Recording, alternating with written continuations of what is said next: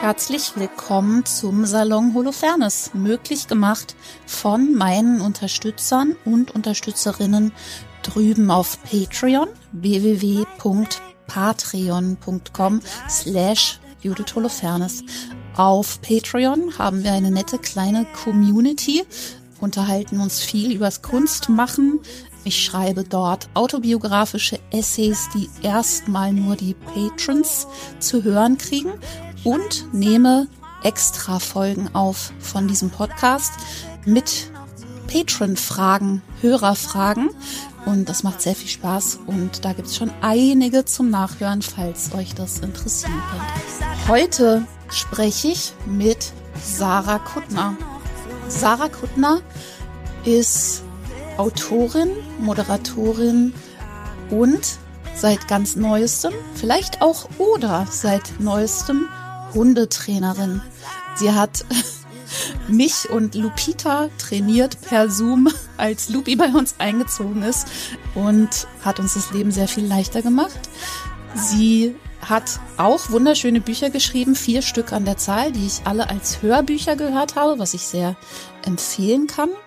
Mängelexemplar, Wachstumsschmerzen, 180 Grad mehr und das sehr traurige und trotzdem sehr schöne und auch machbare, bewältigbare Kurt.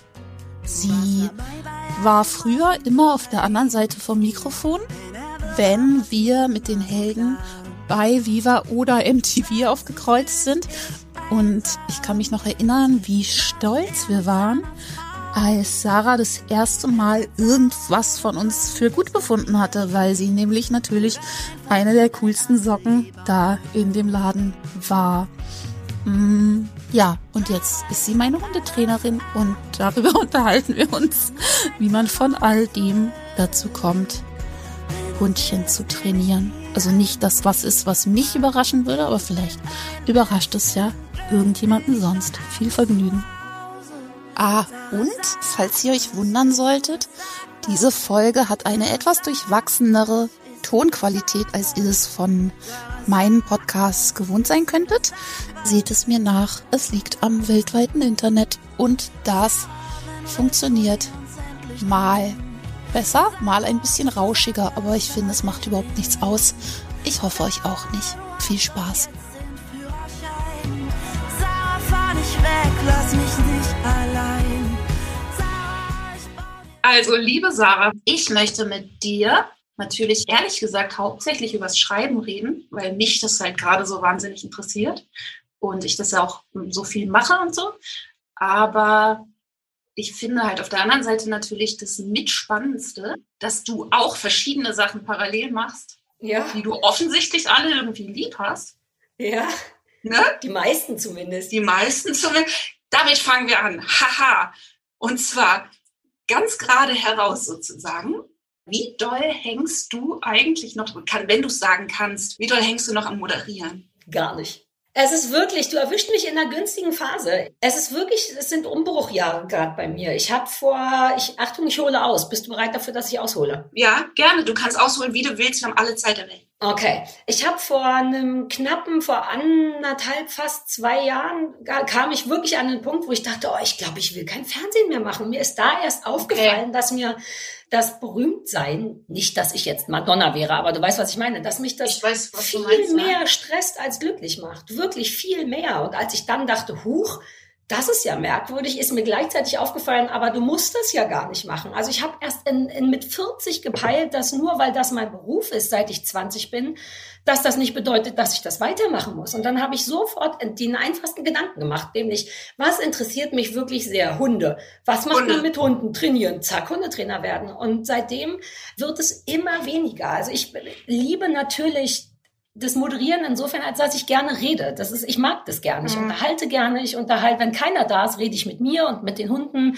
Und ich weiß, dass ich lustig bin und dass das Leute glücklich macht. Den Teil mag ich schon gern und deswegen mache ich auch mhm. gern noch Podcasts zum Beispiel. Aber so dieses ganz schlichte oder anders. Ich habe keinen Bock mehr auf Karriere. Das ist wahr. Ich glaube, das ist der Punkt. Ich möchte keine Karriere machen. Ich, mein Ziel ist gerade eine Zwei-Tage-Woche und auch nur, damit ich Geld verdiene Ich möchte nirgendwo mehr hin, wirklich nirgendwo mehr hin. Ich und ich wollte ehrlich gesagt nie irgendwo hin, so richtig.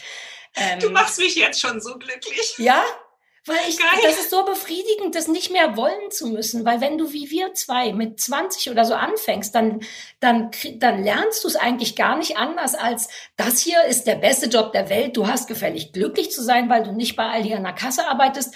Den Job wird man für immer super finden und in dem Job muss man Karriere machen. Also habe ich 20 Jahre lang versucht, auf meine Art Karriere zu machen, was schon schwer genug war. Und jetzt merke ich, ich will eigentlich nur Geld. Ich will eigentlich nur genug Geld, um essen zu gehen und entspannt zu sein. Ich will nicht reich werden. Ich habe einen Fünfer Golf. Ich habe trage H&M Klamotten. Ich brauche das nicht. Ich will aber mhm. nicht mehr arbeiten und ich will nicht mehr das Gefühl haben, so kämpfen zu müssen, weißt du? Und Karriere machen ist irgendwie kämpfen, finde ich. Man muss immer nach oben und irgendjemand muss immer ein bisschen weggedrängelt werden. Ja, und es hat immer diesen Anspruch auch an Stringenz. Das hat, weil, mhm. Hast du das mitgekriegt, dass ich quasi meine Karriere offiziell aufgekündigt habe? Ich habe genau aus, ja, ich habe aus genau den gleichen Überlegungen, aber wirklich, die haben mich acht Jahre gekostet oder so. Ne? Es mhm. hat ewig gedauert, bis ich dieses quasi, diesen Ennui, den ja. ich damit hatte, dann irgendwann so weit fokussiert hatte, dass ich dachte, das ist es. Genau mhm. das nämlich. Ich will gar keine Karriere, ich will ein Leben, verdammt. Ja. So, ne? Und dann habe ich tatsächlich, also erst habe ich mein Management aufgelöst, ja. weil ein Management halt nur Sinn ergibt, wenn man, naja, ne, irgendwie mhm. vorhat, Geld zu verdienen, an dem man jemanden beteiligen kann. Und das auch in einer gewissen Stringenz und so. Und dann habe ich genau das gemacht und habe quasi einen Rücktrittsbrief formuliert. Geil. Und den gepostet offiziell ich trete zurück vom ehrenwerten Amt des Judith Holofernes Seins. Auf Wiedersehen. Und das heißt natürlich nicht, dass ich nichts mehr mache, verstehst du, sondern das heißt einfach nur, dass ich quasi für mich definiert habe, dass ich diesen Karriereanspruch eben nicht habe, ja. diese Stringenz und dass es immer aufwärts gehen muss. Ja, das Aufwärts vor allem, das stresst ja. mich, dieses Aufwärts. Zumal teilweise das oben, wo man hinläuft, Richtung Aufwärts, gar nichts ist, was ich will. Also man, es wird einem als Berühmter ja auch oft einfach unterstellt, dass man immer das will, dass man so berühmt wie möglich sein will. Aber ich wollte immer genau. nur so genau. berühmt sein, dass ich für wenig Arbeit verhältnismäßig viel Geld bekomme, wofür ich ja auch wiederum bezahle, emotional durch Presse und so.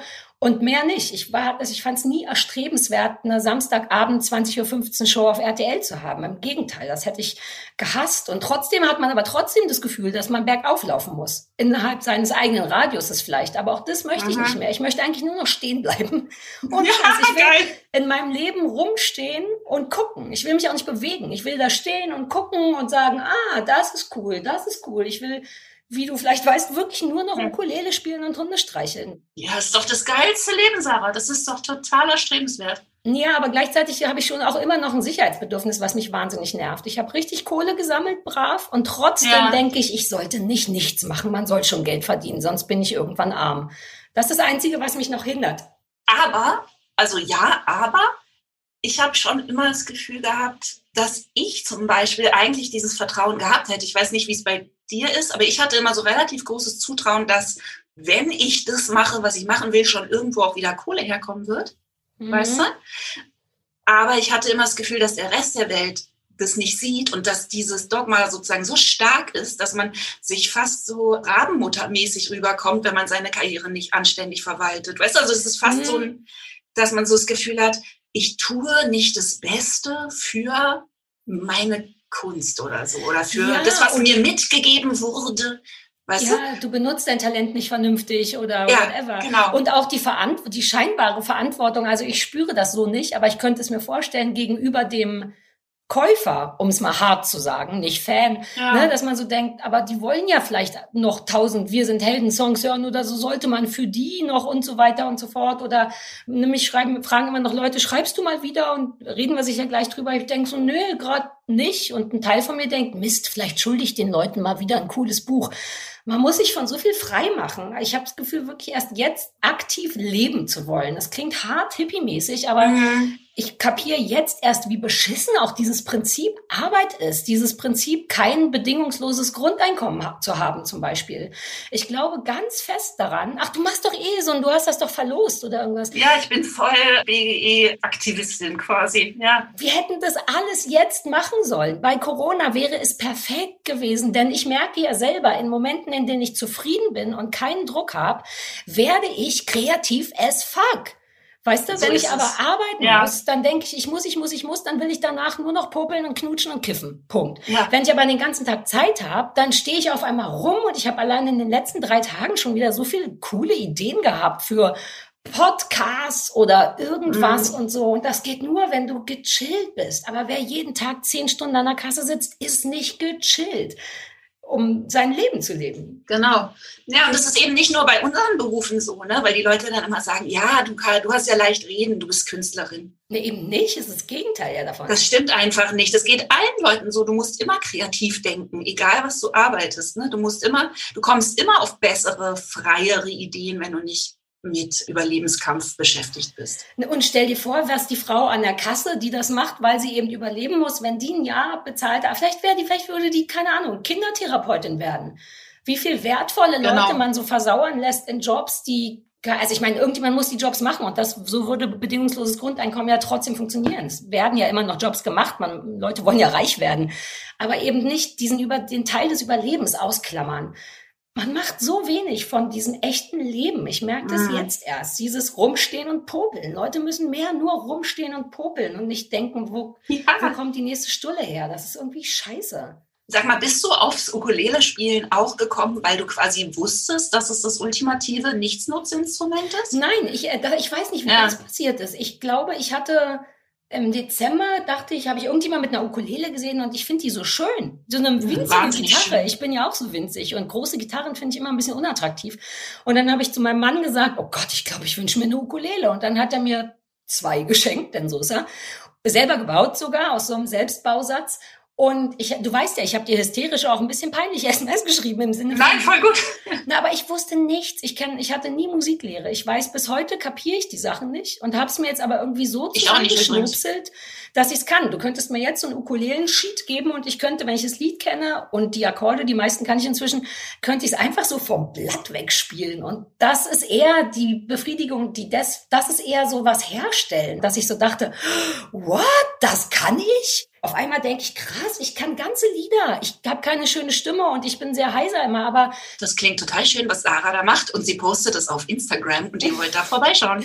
ja, aber Sarah klingt, trifft auch die Töne nicht und auch die Akkorde nicht immer. Aber das ist mir so egal, weil ich auf einmal denke, wow, guck mal, ich mache aus verschiedenen Sachen gleichzeitig eine Sache, nämlich ein Lied. Ich kann das oft gar nicht fassen, wirklich. Ich stehe neben meiner Ukulele und denke, guck mal, ich bin wie die anderen Kinder, guck mal, ich bin in einer Band. Das ist so unfassbar ja. geil um es hier nochmal den Hörern zu sagen, weil ich äh, propagiere das Ukulele-Spielen seit Jahren und ich habe auch ja. schon einige Leute, glaube ich, konvertiert. Ich inzwischen auch. Und ähm, ja, yay! Und ich glaube wirklich, also Ukulele ist für jeden, oder? Der so für jeden Punkt immer schon mal auch ja irgendwie ein Lied begleiten wollte. Also es geht so schnell und es ist so schön und es klingt halt nicht wie Geige erstmal ein Jahr lang scheiße, ne? ja. sondern irgendwie ist es so bald am Anfang vielleicht tun ein bisschen die Finger weh. Du hast ja auch dir erstmal wehgetan. Ja, aber auch wirklich nur nur am Anfang. Ich habe mhm. jetzt auch richtig klassisch die zwar am Zeigefinger und am Mittelfinger vor allem Hornhaut und alles, ja. aber ich war dafür, dass ich wirklich von, ich habe richtig krass bei Null angefangen. Ich musste erst mal googeln, wie man stimmt. Ich war nicht sicher, ob man die überdrehen kann, die Seite, und ob dann nochmal ein G kommt, wenn oh. man lange dreht und so. Da, da reißt sie davor. Ja, aber ich war nicht sicher, ob ob da nur so vier Töne drauf liegen oder ob man noch eine, den gleichen in eine Runde tiefer oder so. Also, und ich, nach zwei Monaten konnte ich schon Leaving on a Jetplane spielen. Oh. Also, das ist schon zu schaffen und das ist super einfach und das Internet ist voll von allen Songs, jeder Song. Ich habe noch keinen Song gefunden, zu dem es nicht Ukulele gibt. Ja, also ich empfehle das auch ganz heiß und ich finde Ukulele spielen ist so gut fürs Herz, ne? Und es ist so, ja. es ist ja wirklich traditionell quasi das Instrument der tu nicht Gute und Herumtreiber und Rumhänger. Und ich habe das Gefühl, das ist sozusagen in der DNA von dem Instrument. Weißt du, du nimmst es auf den Schoß. Man, man kann nicht gut zumindest angespannt sein und äh, über Karrieren mhm. nachdenken, während man Ukulele spielt. Es ist, ne, es ist wie Medizin gegen Karriere. Das liegt ja einfach nur daran, dass der Kopf zu sagen wir mal 60 Prozent damit beschäftigt ist, Griffe zu halten und den Island Strum zu machen. Ja. Der einzige, den ich kann. Und ich finde, wenn man nur einen kann, sollte es auch der Island Strum sein. Schließlich ist es ja eine Ukulele. Hast du, fällt mir bei all dem ein, schon gelesen, warte mal, wie heißt's? Die Kunst des Müßiggangs, How to be Idle. Ich lese gar nicht mehr. Es ist so krass. Ich weiß nicht, wann ich das letzte Mal ein Buch gelesen habe, außer halt Hundebücher, weil die mich wirklich interessieren und weil die teilweise ich die lesen musste. Ich habe seit Ewigkeiten kein Buch mehr gelesen. Es ist so schade, weil ich eine Zeit lang richtig viel gelesen habe. Ist das erhellend? Möchte ich das lesen? Das ist sehr erhellend. Das war für mich sozusagen der große Aha-Moment in Richtung Nichtsnutzigkeit mhm. wirklich ernsthaft quasi umsetzen. Mhm. Das ist ein Philosoph und Buchhändler, der sozusagen nur über das ja, Nichtstun schreibt. Ja, und das ist total unterhaltsam. Also das Buch heißt auf Deutsch, glaube ich, Die Kunst des Müßiggangs. Und er ist mit einer Ukulele in der Hängematte auf dem Bild, also äh, auf dem Cover. Das sagt schon mal alles.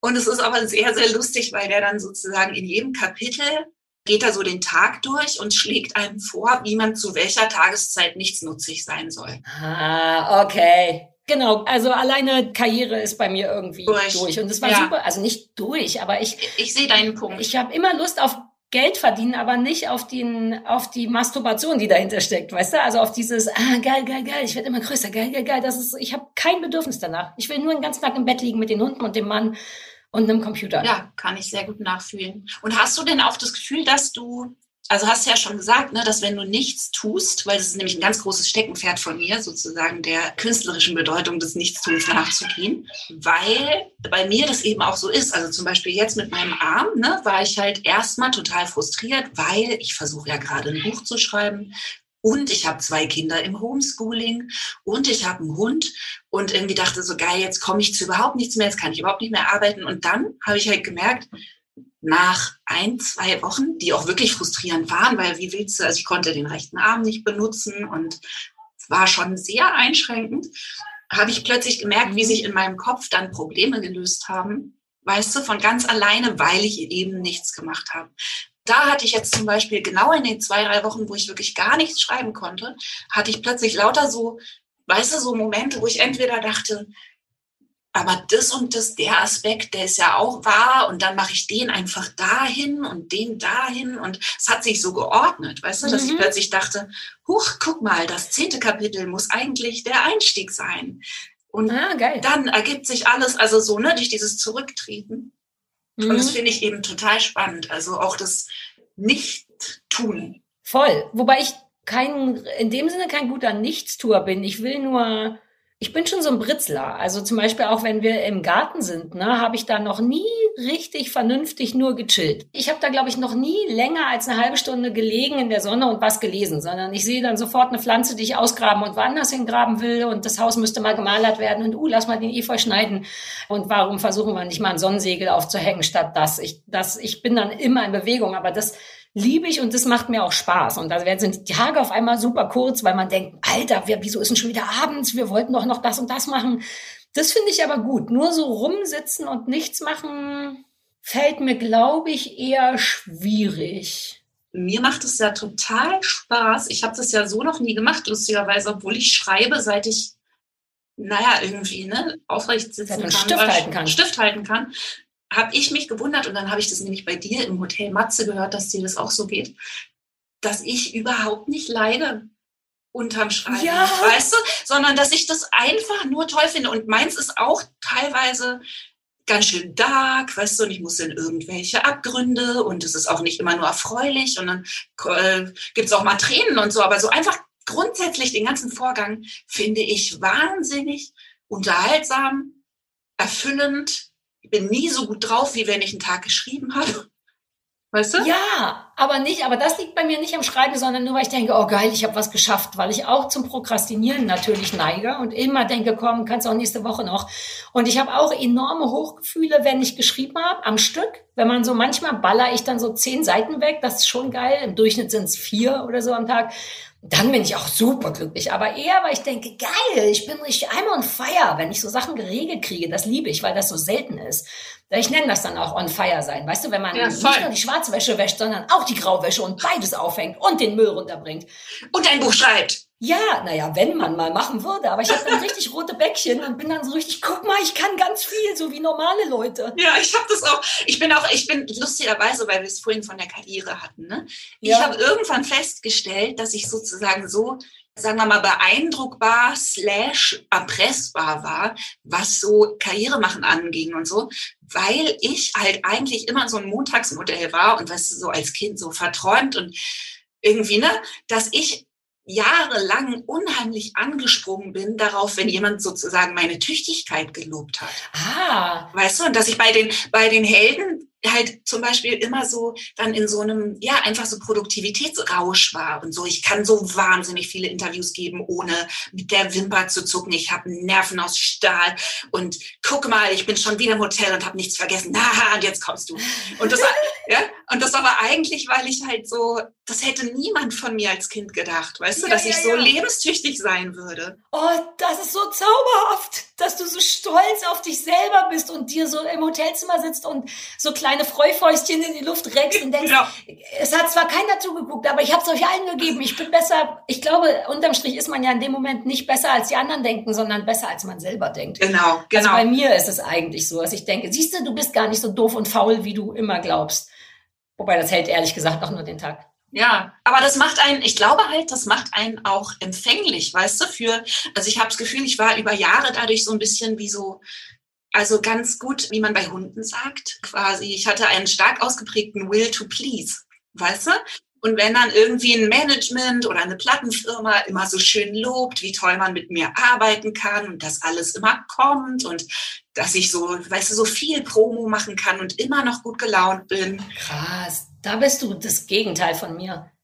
Mich hat ja mein Management rausgeschmissen, weil, weil Leute nicht gerne mit mir arbeiten. Ich glaube, angeblich arbeiten Leute nicht gern mit mir, weil ich anstrengend bin und weil ich also mein Manager hat behauptet, alle Leute hätten Angst vor mir. Das war ehrlich gesagt eine harte Nummer. Ich habe echt ein Jahr lang drunter gelitten, mhm. rausgeschmissen zu werden wegen schlechter Menschsein, weil ich zu dem Zeitpunkt gerade, wirklich gerade dachte, ich glaube, ich bin ein ganz okayer Mensch. Ich habe 40 Jahre gebraucht, ja. um mich halbwegs okay zu finden und dann irgendwie rausgeschmissen zu werden, weil man die Fresse aufmacht, war hart für mich, weil ich sofort dachte, mhm. ah, ich bin gar nicht so ein okayer Mensch, wie ich gerade, das war irgendwie blöd. Und ich bin nicht, also mich finden Leute anstrengend, weil ich halt immer sage, wie es, wie ich Sachen finde. Und ich kann das auch nicht anders. Und deswegen glaube ich, dass da draußen viele Kameramänner und Tontechniker rumlaufen, die so, so ein Katja Riemann-Bild von mir malen, weißt du? So, uh, die ist sehr, sehr, sehr kompliziert.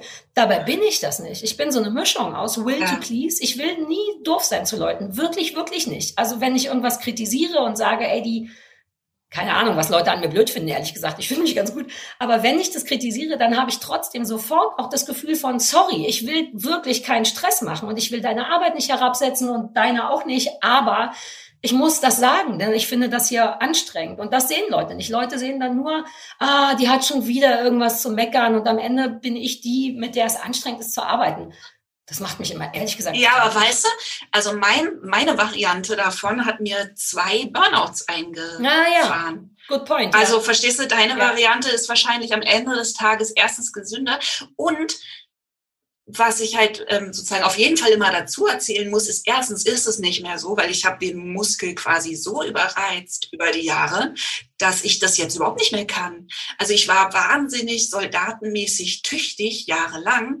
Und dann war es alles Fun and Games until it wasn't, ja. weißt du? Und dann zack.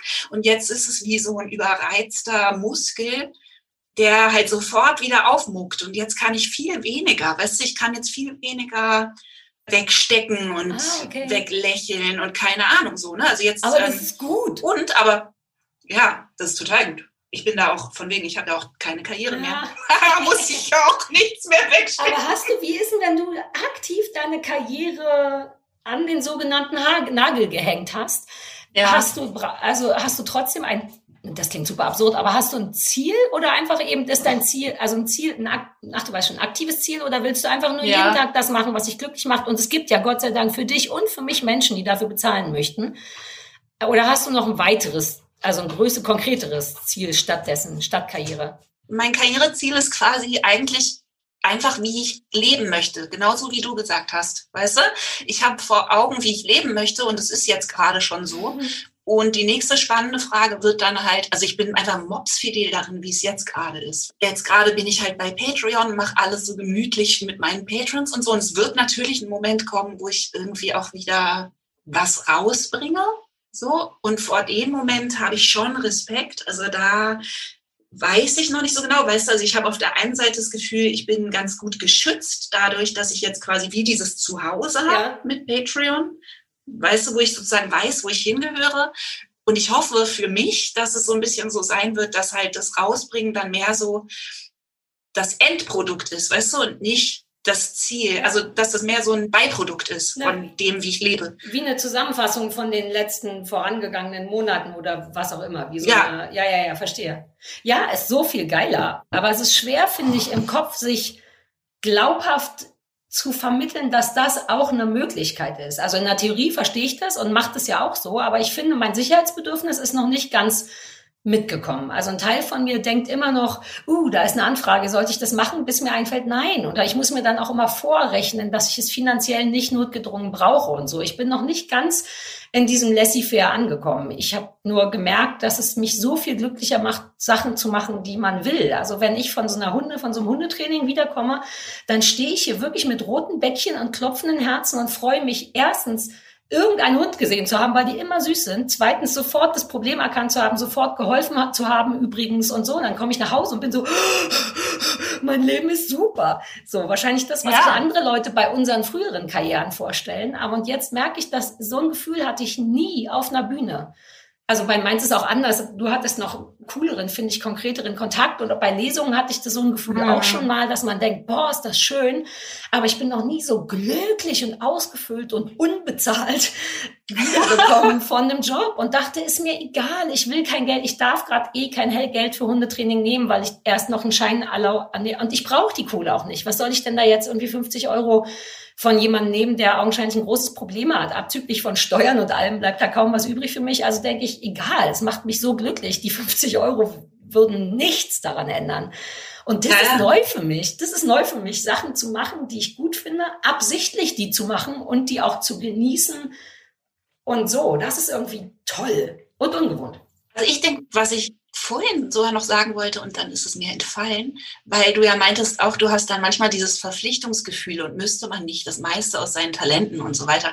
Und ich kann nur sagen, dass ich finde, es ist ein ganz wichtiger Job in der Welt, jemand zu sein, der so ist und der sich so verändert, weil ich das zum Beispiel, also wenn ich sehe, dass du das machst, dann ist es für mich total inspirierend und auch tröstlich und so, weißt du? Und und ich finde, das sind eigentlich ganz wichtige Vorbilder, die fehlen in der Welt, sind Leute, die Haken schlagen und die Sachen loslassen, Mhm. weißt du, und die sich für was anderes entscheiden, eben weil es sie mehr erfüllt, obwohl es weniger Status. Also, weißt du, das Mhm. sind doch die Vorbilder, die 1A fehlen in der Welt. Von den anderen, Ja, die immer aufwärts streben, gibt's Hunderttausende. Oder Ja. halt auf jeden Fall genug, weißt du? Und ich finde das an sich eine total wichtige Funktion. Dass Ja. man so jemand ist, der sich offiziell fürs gute Leben entschieden hat und dann denken irgendwie noch ein paar Leute, geil, was wollte ich denn eigentlich schon immer mal? Ja, aber weißt du, gleichzeitig finde ich es immer schwierig, darüber zu sprechen, weil ich dann doch denke, na ja, die feine Dame ist aber auch in einer speziellen Situation. Ich habe natürlich irgendwie auch Bücher geschrieben und 20 Jahre lang fern überbezahltes Fernsehen gemacht. Ich habe halt auch ein bisschen was gespart. Also ich bin kein Millionär, aber ich habe genug, um auf jeden Fall, keine Ahnung, wie lange man mit dem Geld so lebt. Ich Ne, und dann, das haben andere Leute aber nicht. Das ist natürlich irgendwie schwierig, äh, jetzt jemanden, der keine Ahnung, was es gerade für einen Job gibt, der gerade keinen Spaß macht, dem zu sagen, du musst dein Leben einfach nur leben. Das geht halt Das auch nur, stimmt. weil ich was gesammelt habe. Das können die anderen nicht. Ja. Ohne ein bedingungsloses Grundeinkommen zum Beispiel. Ja, ohne das Grundeinkommen. Aber das stimmt und das geht mir natürlich auch so, ne, dass ich dann manchmal denke, ja, ich weiß, ich habe leicht reden und so. Mhm. Aber wenn man mal näher hinguckt, dann erstens hast du ja zum Beispiel trotzdem, sagst du ja selber, noch kein Sicherheitsgefühl. Du hast das Gefühl, es fehlt noch was. Mhm. Weißt du? Und ähm, natürlich hast du aber finanziell eigentlich im Vergleich zu ganz vielen Leuten, die jetzt hier zuhören, wahrscheinlich auch, Mhm. ähm, könntest du das Sicherheitsgefühl längst haben. Mhm. Weißt du, wenn du wolltest. Und ich glaube, dass die allermeisten Leute wissen, dass das am Ende des Tages, also natürlich ist es einfach so, dass ein bestimmtes Einkommen oder ein bestimmtes Geld auf der Kante zu haben oder so eine bestimmte Freiheit bringt. Aber weiß man ja inzwischen auch, es ging ja auch viel durch die Presse, ab dem Punkt ändert sich auch nicht mehr so viel. Weißt ja. du? Plus man kann eigentlich, vielleicht unterschätze ich dann die Leute auch, man kann schon auch Sachen noch ändern. Also ich habe ja diese Hundetrainerausbildung zum Beispiel in so, einem, in so einer berufsbegleitenden Ausbildung gemacht. Sprich, das war immer nur am Wochenende. Also selbst wenn ich einen Job gehabt hätte, den ich doof fand, hätte ich das trotzdem machen können und danach Hundetrainerin werden können. Es gibt so viel Hundebabys gerade. Also das ist ein Job, der tatsächlich ja. ähm, Sinn machen würde. Und das ginge auch. Also im Grunde kann man vermutlich, ja. andererseits kostet das auch wieder Geld, so eine Ausbildung. Andererseits gibt es dafür, glaube ich, auch Gutscheine vom Arbeitsamt. Ja. Ich weiß auch nicht, ja. Naja, und auch ohne Grundeinkommen. Also ich meine, natürlich, es gibt unheimlich viele Leute, die quasi gegen wirklich massive Geldnot kämpfen und dadurch so gebunden sind, dass einmal nicht viel geht. Und das ist ein Trauerspiel. Und deswegen wäre ein Grundeinkommen toll so. Ne? Aber ich habe zum Beispiel einen Freund, der ist Musiker und der hat aber genau diese Entscheidungen auch gefällt, weißt du, aber auf einem ganz anderen Level. Also der hat halt, der wohnt in einer kleinen Datsche, wo andere Leute Urlaub machen würden. Der ist im Winter einmal fast draufgegangen wegen einer Lungenentzündung. Ja, nein, ich meine, das klingt jetzt lustig, aber ja, ich meine nur, das ist einer, der also ist mein Bassist Jörg Holdinghausen aus meiner Band, so, ne? Und das ist ein absoluter Ausnahmemusiker, der ist wahnsinnig toll, so, ne? Und der ist aber der kompromissloseste Mensch, den ich kenne. Der macht nichts, was er nicht machen will. Punkt. Ja, geil. Weißt du? So, ja. das ist für mich auch wahnsinnig inspirierend gewesen, was ich mit dem schon geredet habe auf Tour. Und im Prinzip war ich dann immer, ich war viel gefangener als er. Ah ja, das Weißt du? Aber obwohl ich die ganze Kohle im Hintergrund habe, aber weißt du, dann war da irgendwie und, und den Erfolg ja auch schon gehabt mhm. habe. Und man ja eigentlich denken würde, also ich meine, natürlich weiß auch jeder, glaube ich, instinktiv, dass das leider so nicht funktioniert mit dem Erfolg, dass man dann ja. irgendwie denkt, check, Erfolg habe ich schon gehabt, mache ich was anderes, werde ich Hundetrainer. Aber Wobei, genauso fühle ich mich. Also ich habe das Gefühl, jetzt auch nichts verpasst zu haben. Ich habe 20 Jahre lang alles gehabt, so was ja. andere Leute wollen. Ich bin nur fertig damit irgendwie. Genau, und ich glaube, das ist halt auch total schlau, aber es ist sozusagen, es ist ein Narrativ, was von der Gesellschaft nicht vorgeschlagen wird. Ja, total nicht. Und das ist erstaunlich. Ja, voll.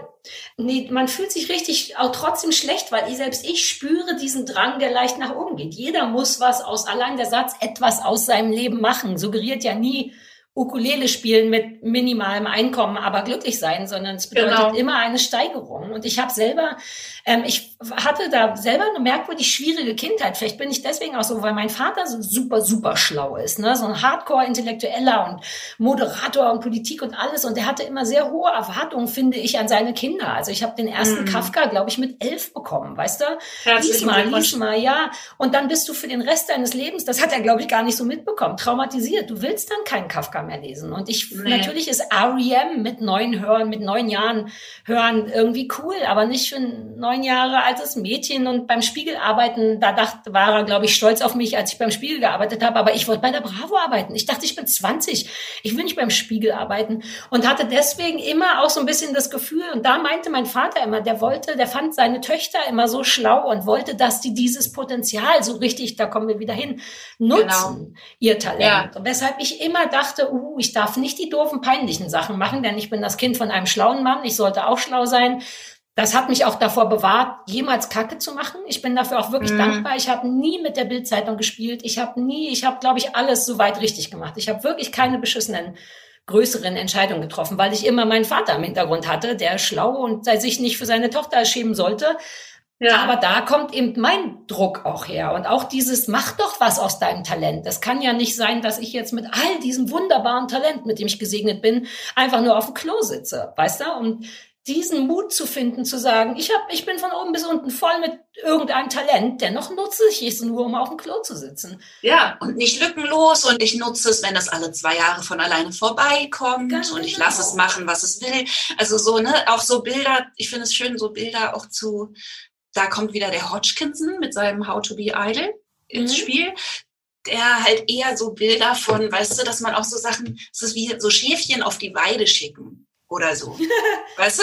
Kannst auch nicht an der Wolle ziehen, damit sie schneller wächst. Ah. Also, weißt du, also dass man so, ich weiß nicht, ob das jetzt der Hodgkinson war, vielleicht habe ich das woanders gelesen, weißt du, aber dass man eher sich klar macht, dass eben selbst wenn man das Beste für sein Talent wollen würde, mhm. dass halt in den allermeisten Fällen nicht wäre, die, dem die ganze Zeit am Feld zu ziehen. Ja, Ja, gut. Weißt du?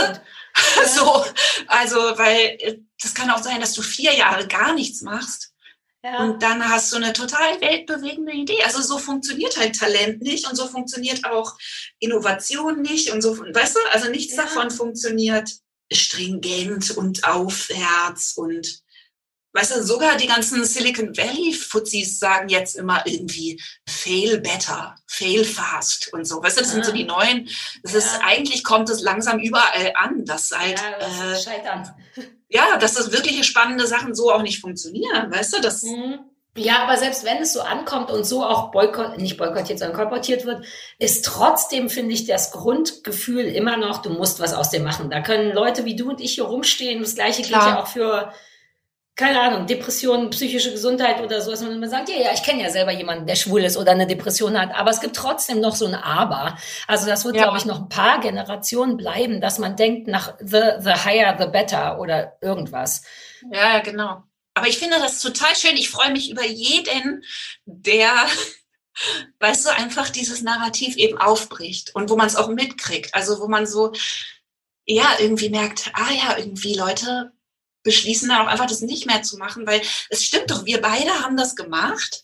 Weißt du, wir beide haben das Mhm. ja auch gemacht wie bescheuert und wir haben richtig viel gearbeitet und wir haben den Preis bezahlt, wir haben den, Ja, wir waren auch richtig jemand. Wir sind beide Genau. Stimmen einer Generation gewesen. Zeitgleich übrigens. Wir Ja. beide waren die Stimme irgendeiner Generation. Ja, voll, total. Genau. Klassensprecherinnen Mhm. unserer Generation, Mhm. bla bla bla. Also, Ja.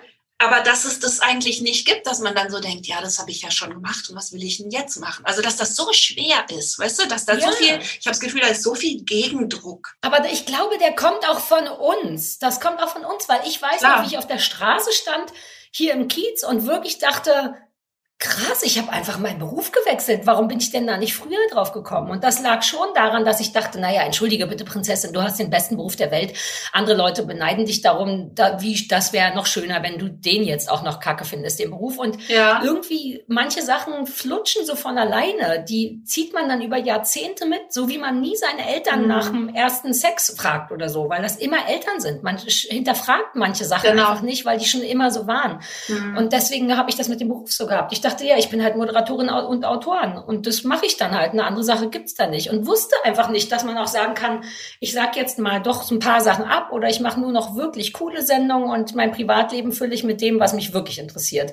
Und es fällt mir immer noch schwer zu glauben, dass das eine Möglichkeit ist. Deswegen, also mich wundert's nicht, dass es Leuten schwer fällt. Ich, also wir beide haben nur auch so Bock drauf. Aber ich bin selber erstaunt, wie da so eine Wand vor mir stand, wo ich dachte, ach gucke, man, äh, oh, ich dachte, hier ist Schluss, aber ist gar nicht und so.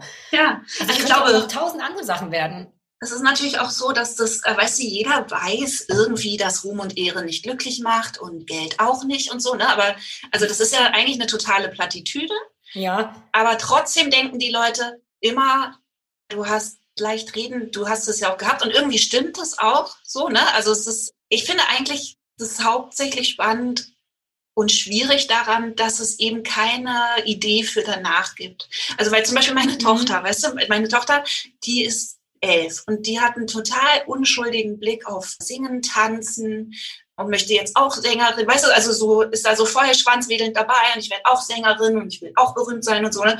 Und ich sitze natürlich immer daneben und denke, hm, weißt du, und Mhm. will dann aber auch nicht so Partypuper-mäßig sein und sag dann immer geil und so. Und äh, mach doch. Möchtest du, dass ich mal vorbeikomme und als fremde Frau den Spirit deiner Tochter breake? Ja, indem ich einfach hingehe und sage, wie du willst singen oder was. Und dann singt sie was vor und wahrscheinlich wird's ganz toll, aber ich würde dann trotzdem sagen, ja, Mäuschen, würde dir das helfen als Mutter, wenn ich den Spirit deiner Tochter breche? Das würde mir sehr weiterhelfen. Das würde mir sehr weiterhelfen. Weil meine Tochter ja denkt, dass du die nette Hundetrainerin bist. Ja, süß. Ja, Das heißt, sie würde dir total an den Lippen hängen. ja okay, ich sag deiner Tochter schon, dass sie es nicht drauf hat. Hat sie's drauf? Sie hat's voll drauf. Ach, scheiße, dachte ich mir schon. Äh, scheiße, es ist ein bisschen schwierig mit dem Spirit Breaken.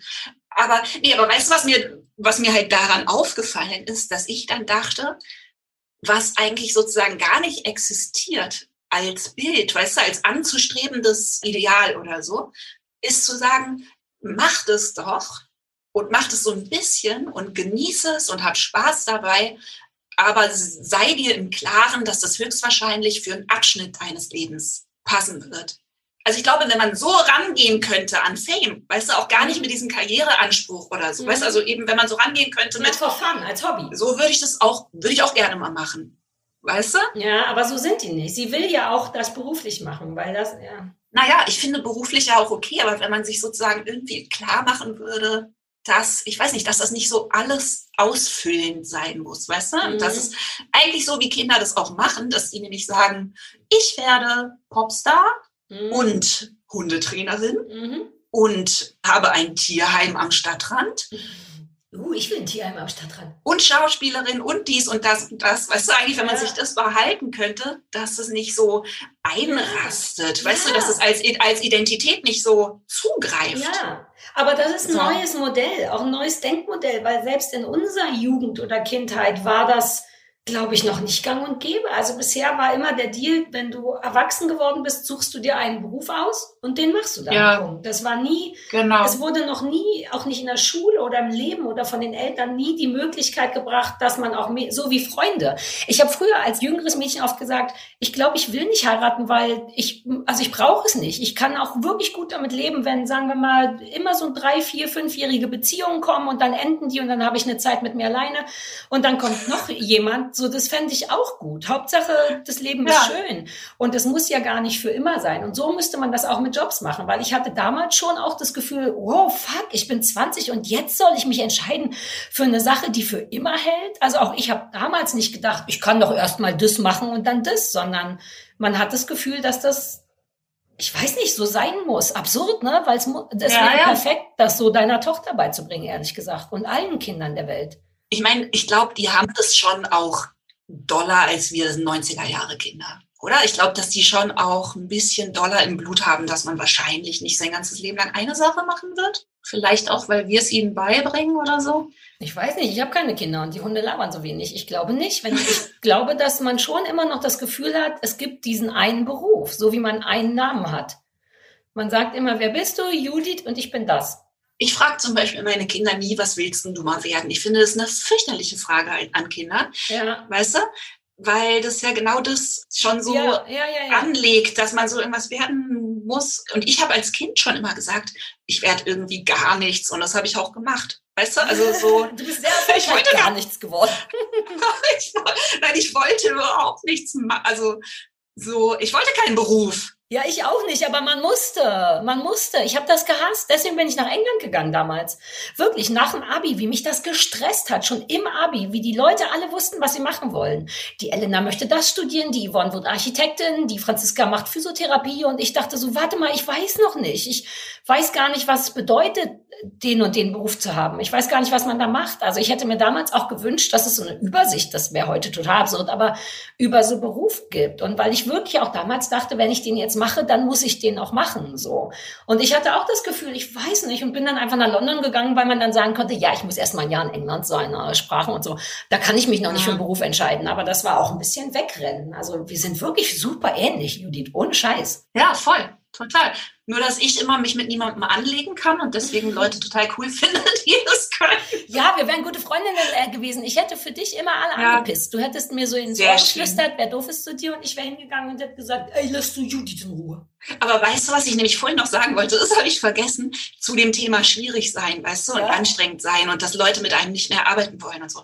Ich habe mir das kleine bisschen schwieriger sein so hart erarbeitet, weißt du? Also ich habe ich hab mich kaputt gemacht mit meinem gefällig sein und, und dann habe ich irgendwann angefangen absolut minimal. Also ich hatte dann eine Meningitis, ne, also Hirnhautentzündung und habe dann überraschenderweise paar Sachen abgesagt, weißt du? So und angefangen, weißt du, zu lernen, wie besser auf mich aufzupassen und zur Not auch mal im Nachhinein was abzusagen, wenn ich merke, es haut nicht hin und so.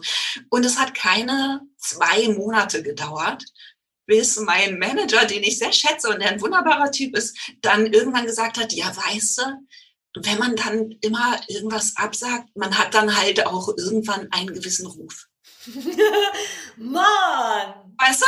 Also ich habe ich hab 13 Jahre lang immer alles gemacht. Ich habe zwei Heldenkonzerte wegen Krankheit abgesagt in zwölf Jahren. Ja. Das ist doch weißt nichts. Oh. Und dann war ich, ich, war ich quasi sterbenskrank und habe irgendwie ein paar Sachen abgesagt und das war schon rufschädigend. Also es, das ist ja auch einfach, also ich finde das für dich auch entlastend. Ich kann es ja vorstellen, wie mein Ruf ist, wenn das bei dir schon rufschädigend ist. Ich wette, im Internet steht, ich töte Kinder. Wobei, das steht tatsächlich im Internet. Hm. Ja, das äh, Internet. Wir haben es lieb. Ich bin ja auch nicht am Set und, und trete und haue Leute, sondern ich mache eben genau wie du. Ich weiß immer sehr genau, was ich nicht will. Und bei den Sachen, die ich will, weiß ich manchmal nicht. Dann gucke ich und teste, aber ich kann, mein Bauch hat immer oder fast immer recht, wenn ich sage, uh, das fühlt sich irgendwie falsch an und nicht richtig. Und, und genau dafür kriegt man dann halt irgendwie auf die Mütze. Dafür gilt man als schwierig. Das ist irgendwie auch nicht fair, ehrlich gesagt. Nee, dann sagt man lieber Hunden, was sie zu tun und zu lassen haben und es damit. Ja. Oder also das Problem sind wirklich die Menschen, weil ich war vor allem, bin ich bei sowas dann immer enttäuscht, dass ich gar nicht das Gefühl habe, dass ich doof bin und dann immer denke, ey, ich treffe euch ganzen Kamerafutzis und Tonfutzis und Regisseure und Senderchefs, ihr glitzert mir alle ins Gesicht und lächelt und findet mich heiß oder lustig oder irgendwas. Ihr gebt mir auch nicht das Gefühl, dass ich eine Grenze übertrete. Also sollte ich und ich werde mhm. immer wieder Grenzen übertreten haben. Also ich bin ja auch recht leidenschaftlich und emotional, ne, wenn ich das, manchmal ist es zu viel oder zu laut oder zu schnell. Ich entschuldige mich auch sehr schnell für Sachen, aber warum dann nicht einfach sagen, ach Pippi, jetzt ist ein bisschen anstrengend mit dir. Dann wäre ich sofort, oh, oh, okay, äh, sorry, ich wollte eigentlich nur. Stattdessen lächeln sie dir alle ins Gesicht und, und, und haben mal Sarah Kuttner kennengelernt und finden mich natürlich alle unterhaltsam, aber reicht dann trotzdem, um Backstage nochmal irgendjemand zu sagen, also die ist schwierig. Ich habe mir neulich, vor Ewigkeiten, vor zwei Jahren war ich bei Thomas Gottschalk in der Lesesendung und hatte eine Maskenbildnerin, die mir so Locken gemacht hat. Und Locken finde ich eh schwierig, habe aber eine bestimmte Vorstellung, was geht. Und dann fing sie an, mir so richtig so Locken zu machen, so Oma-Locken. Und ich sah schon nach der dritten Locke, dass das falsch wird und meinte, entschuldige, das ist ein bisschen komisch, können wir das eventuell anders machen? Und dann hat die, ist die pissig geworden. Irgendwann hat sie dann so an meinen Haaren gezogen und so, und dann dachte ich so, ich weiß nicht, ich finde es irgendwie blöd. Ich muss doch damit jetzt gleich im Fernsehen sitzen. Können wir uns nicht darauf einigen, dass es so aussehen sollte, wie ich es gerne hätte? Und wurde ja. wahnsinnig zickig. Und das war, glaube ich, übrigens auch der Moment, wo mein Manager sich von mir getrennt hat, weil ich mich mit der Maske gestritten hätte. Und dass keiner kurz meine Seite einmal anguckt und denkt, na ja, aber sie hätte dann mit wirklich weirden Locken und ich habe auch nicht gestritten. Ich habe nur gesagt, entschuldige, das hätte ich mhm. gern anders. Aber ne, dass Leute dann auch nicht in der Lage sind, sich zu entschuldigen oder zu sagen, oh, ach, hatte ich falsch verstanden, sondern dann wird gleich erzählt, wie furchtbar diese Frau ist, während oben Thomas Gottschalk glänzt, weißt du? So, man kann, ja, ja. man kann eigentlich nur noch verlieren. Also ich meine, ich weiß nicht, ich habe dann nichts gesagt in der Maske und danach irgendwie jahrelang rumgeheult, dass die Fotos noch im Netz sind. Ja, Mann. Verstehst du?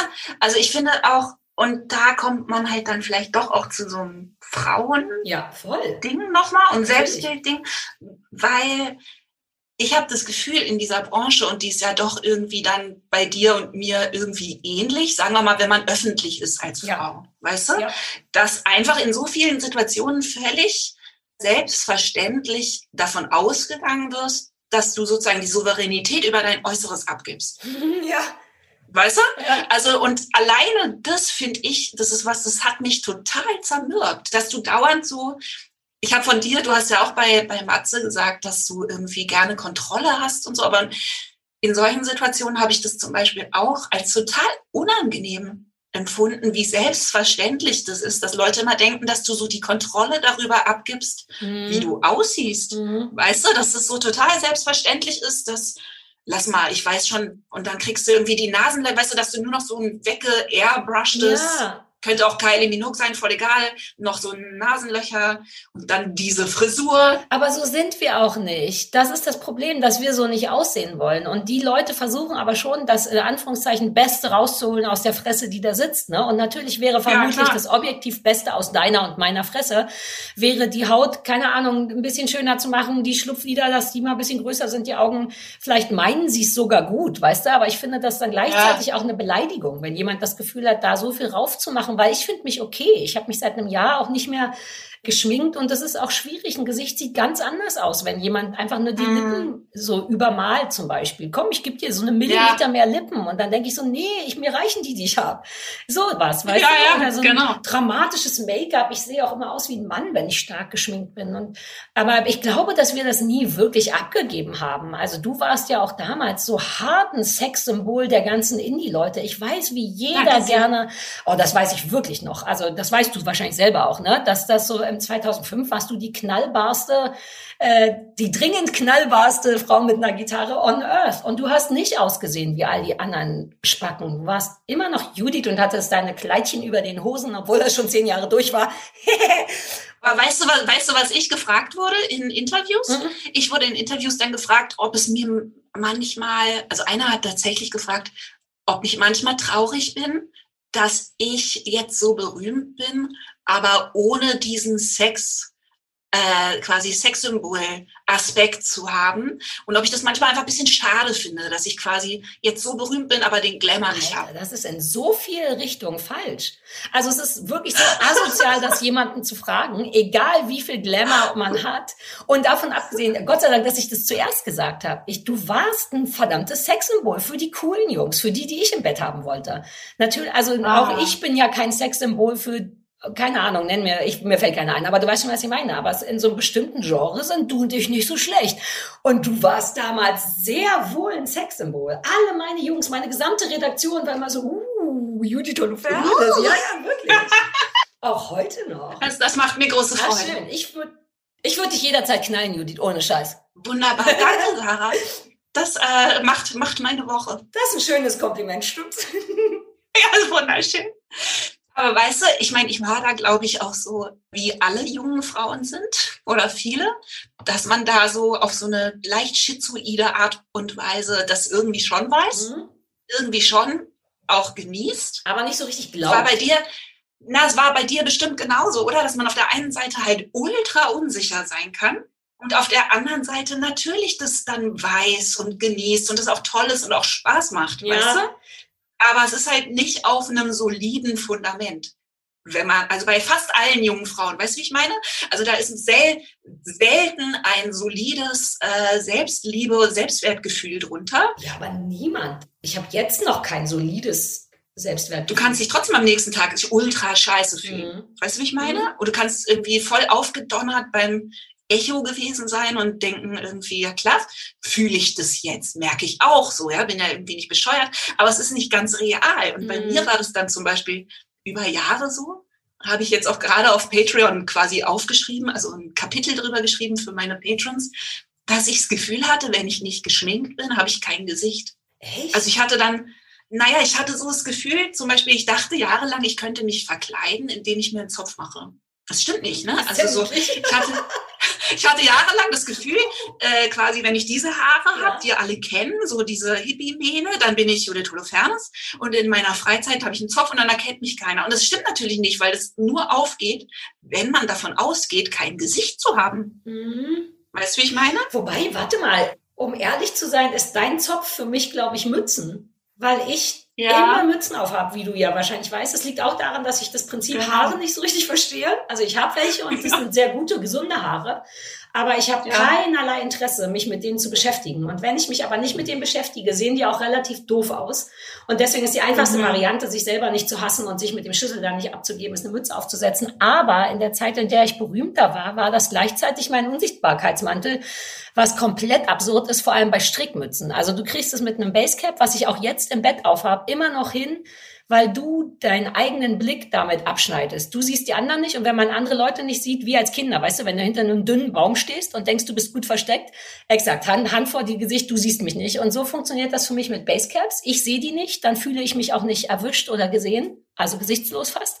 Aber mit, mit Wollmützen ist das Gleiche, was absurd ist, weil man sieht exakt noch an, mein gesamtes Gesicht ist zu sehen und dennoch fühle ich mich unter Wollmützen wie also sicherer, gesichtsloser. Versteckt. Ja, versteckt. Ja.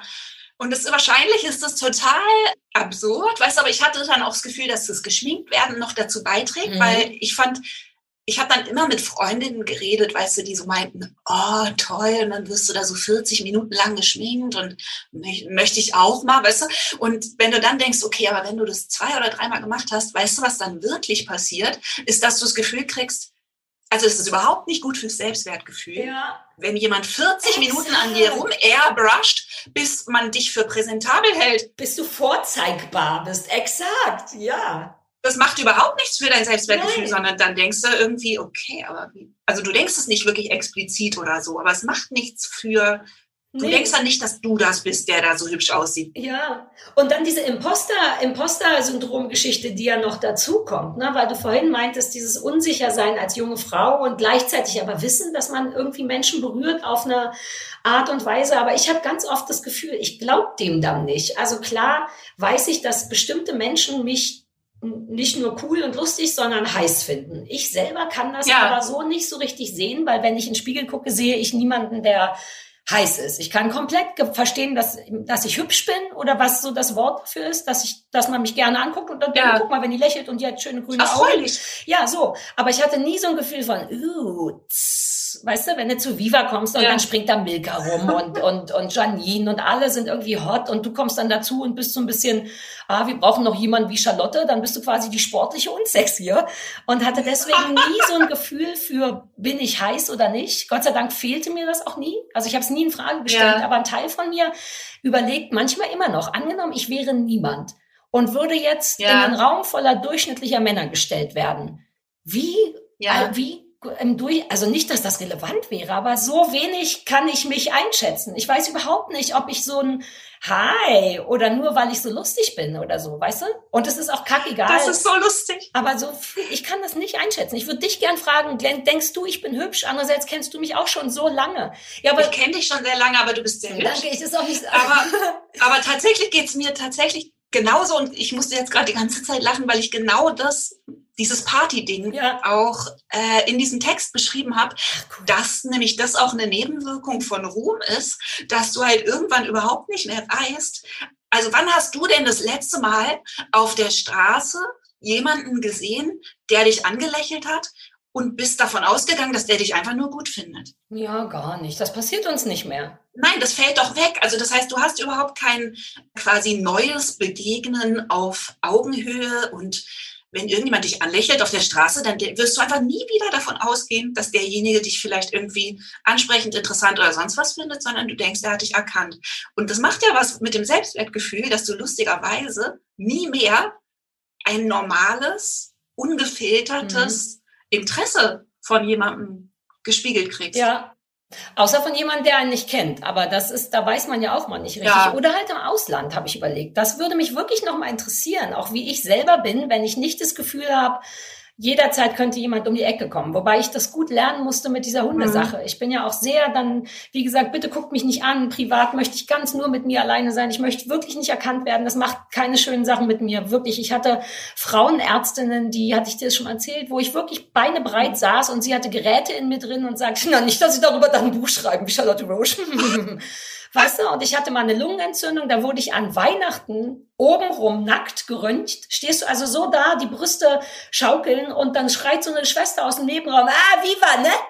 Und dann denkt man auch so, Manu, Manu, bitte, bitte nicht. Und dementsprechend bin ich aber schon immer darauf vorbereitet. Wen auch immer ich treffe, außer es sind sehr junge Menschen, gehe ich davon aus, dass irgendwas ist. Und die können das ja, alle klar. nicht lassen, einem doch nochmal mitzuteilen, dass sie sehr wohl wissen, wer man ist. Ich glaube, die Leute denken, dass uns das wichtig ist. Und ich wünschte, sie wüssten, dass es mein größtes mhm. Glück wäre, Leute zu treffen, die zumindest so tun, als wenn sie nicht wüssten, wer ich bin. Und dafür bin ich auch zu dieser Hundeausbildung gegangen, weil ich einfach jedes Wochenende in einem Raum mit zwölf fremden Leuten sein musste. Ich wurde getestet mit denen zusammen. Ich hab, bin gescheitert. Das war ganz schwer für mich, nicht Sarah Kuttner zu sein. Und auch da war es mhm. nicht richtig möglich, weil das jüngste Mädchen kam dann und meinte, ah, ich habe dich mal gegoogelt. Du bist Moderatorin oder so. Ne? Wo ich so denke, das, ja. das, das Letzte, was ich jetzt möchte, dass jemand zu mir sagt, ich habe dich gegoogelt.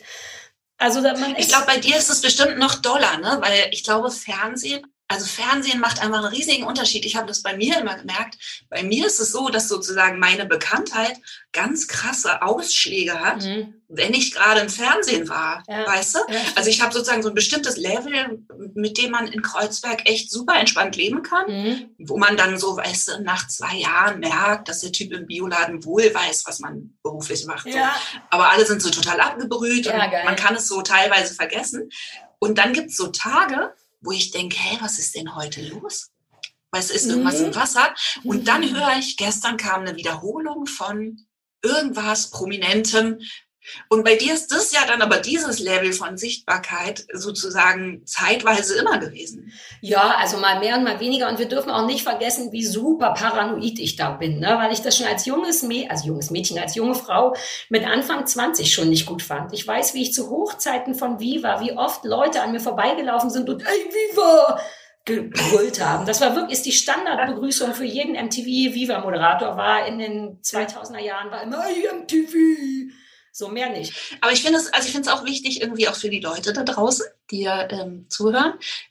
Zum Beispiel angesprochen werden auf der Straße, finde ich in den allermeisten Fällen, finde ich die Leute total nett.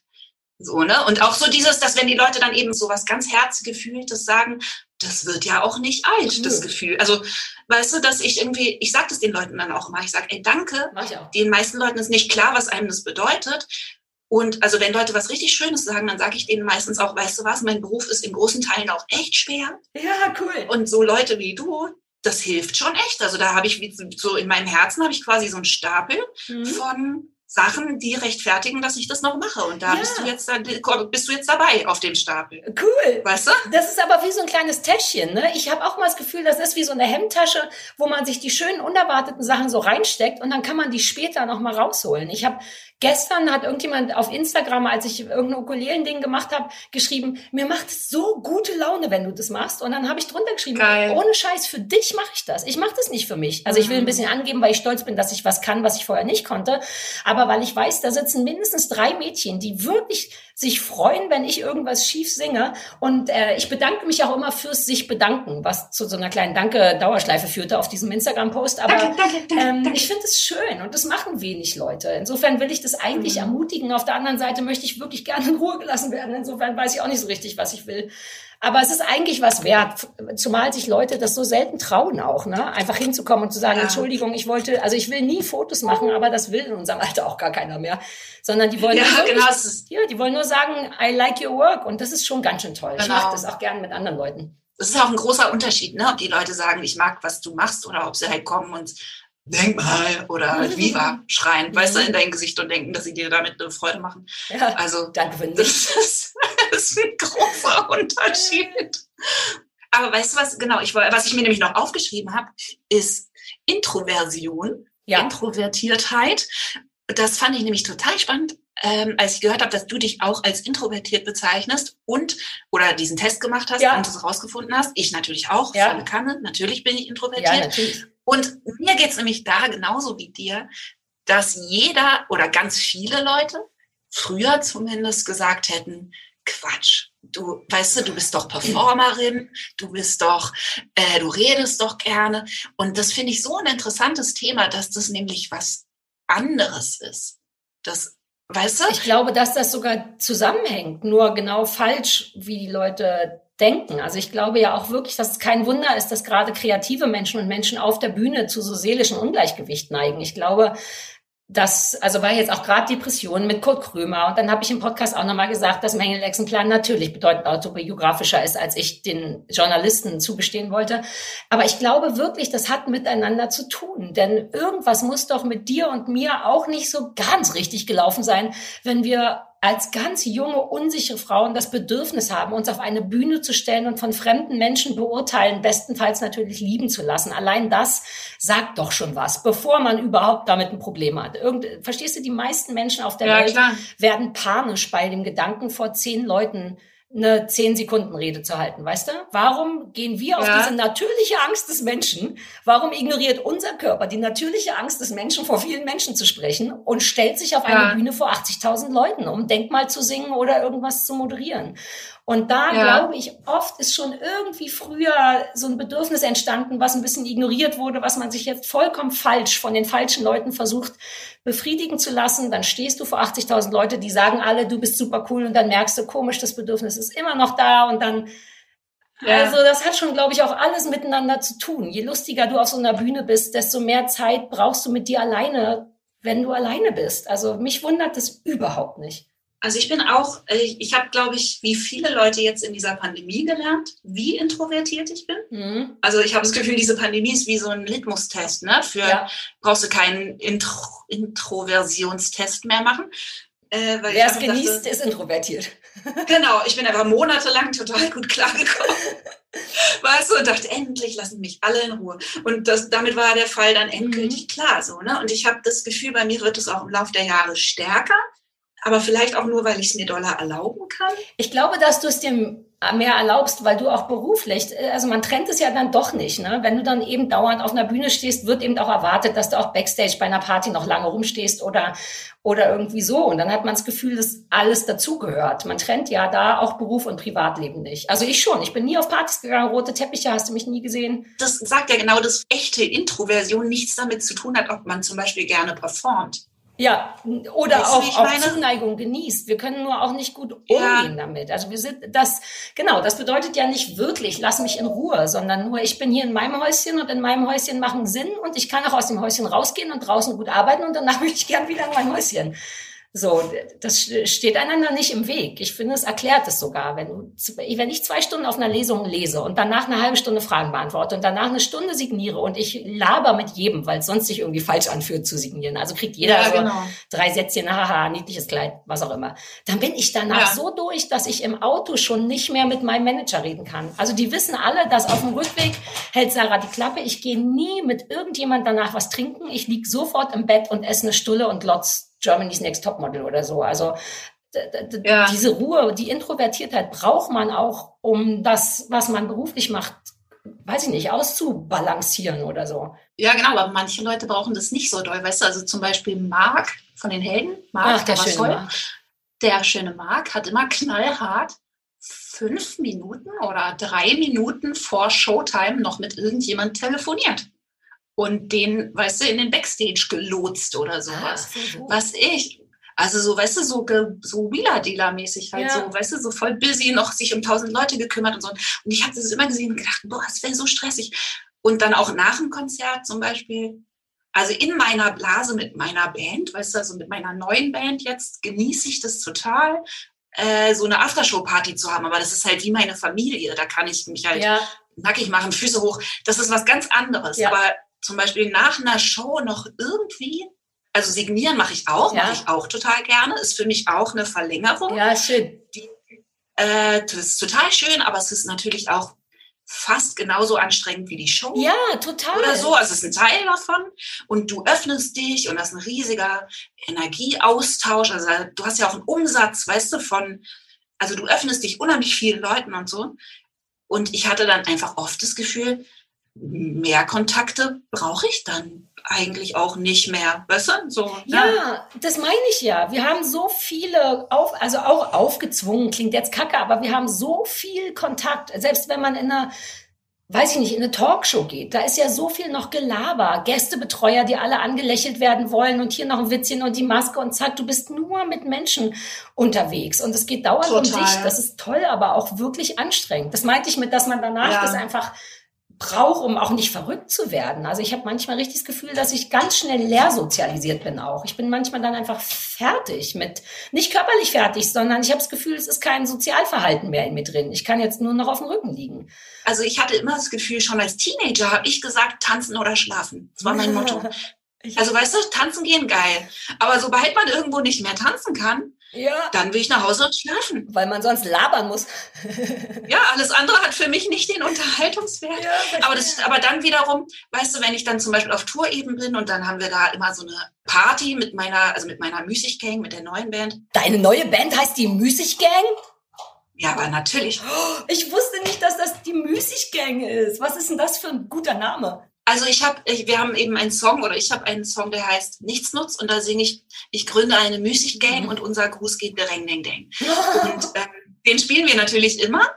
Naja, auf jeden Fall heißen die deswegen die Müßiggänge. Wir haben lange überlegt und ähm, jetzt, ich glaube, auf den Plakaten steht es nicht, aber es ist halt so, uns ist es klar, dass die so heißen und ich glaube, ein paar, also meinen Patrons ist es auch klar, ja. sozusagen.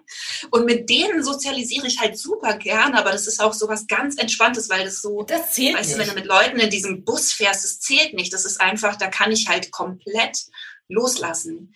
Aber alles andere, also ich weiß noch, dass ich auf Tour, auf der letzten Tour, habe ich irgendwann angefangen zu sagen, ich meine, da war ich vielleicht auch ehrlich gesagt ein bisschen depressiv und so, das kommt noch dazu. So. Aber da habe ich halt irgendwann angefangen zu sagen, ich würde am liebsten, also was habe ich, also dass ich so müde war, gesehen zu werden. Also ich hatte total mhm. Lust, das alles zu machen. Mhm. Ich habe äh, total Spaß an der Musik. Ich habe auch Spaß an der Verbindung zum Publikum und so.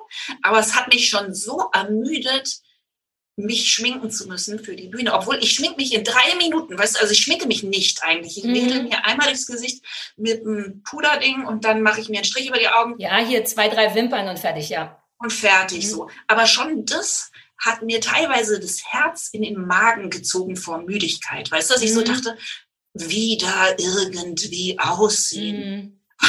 Weißt du, so, dass mir das so anstrengend ist, das ist so ja, schön, schön gesagt, auszusehen. müde vom gesehen werden. Also das Aussehen ist mir fast noch egal, weil ich eben auch nie jetzt so eine ja. krasse derbe Sexbombe war. Gab es jetzt auch keinen Körper, der gepflegt werden musste. Also im Sinne von Abs oder Arsch oder so. So dass ich, seit ich 16 bin, habe ich ungefähr die gleiche Art Zellulite und Körper und geht vollkommen klar, aber nicht so. Pss.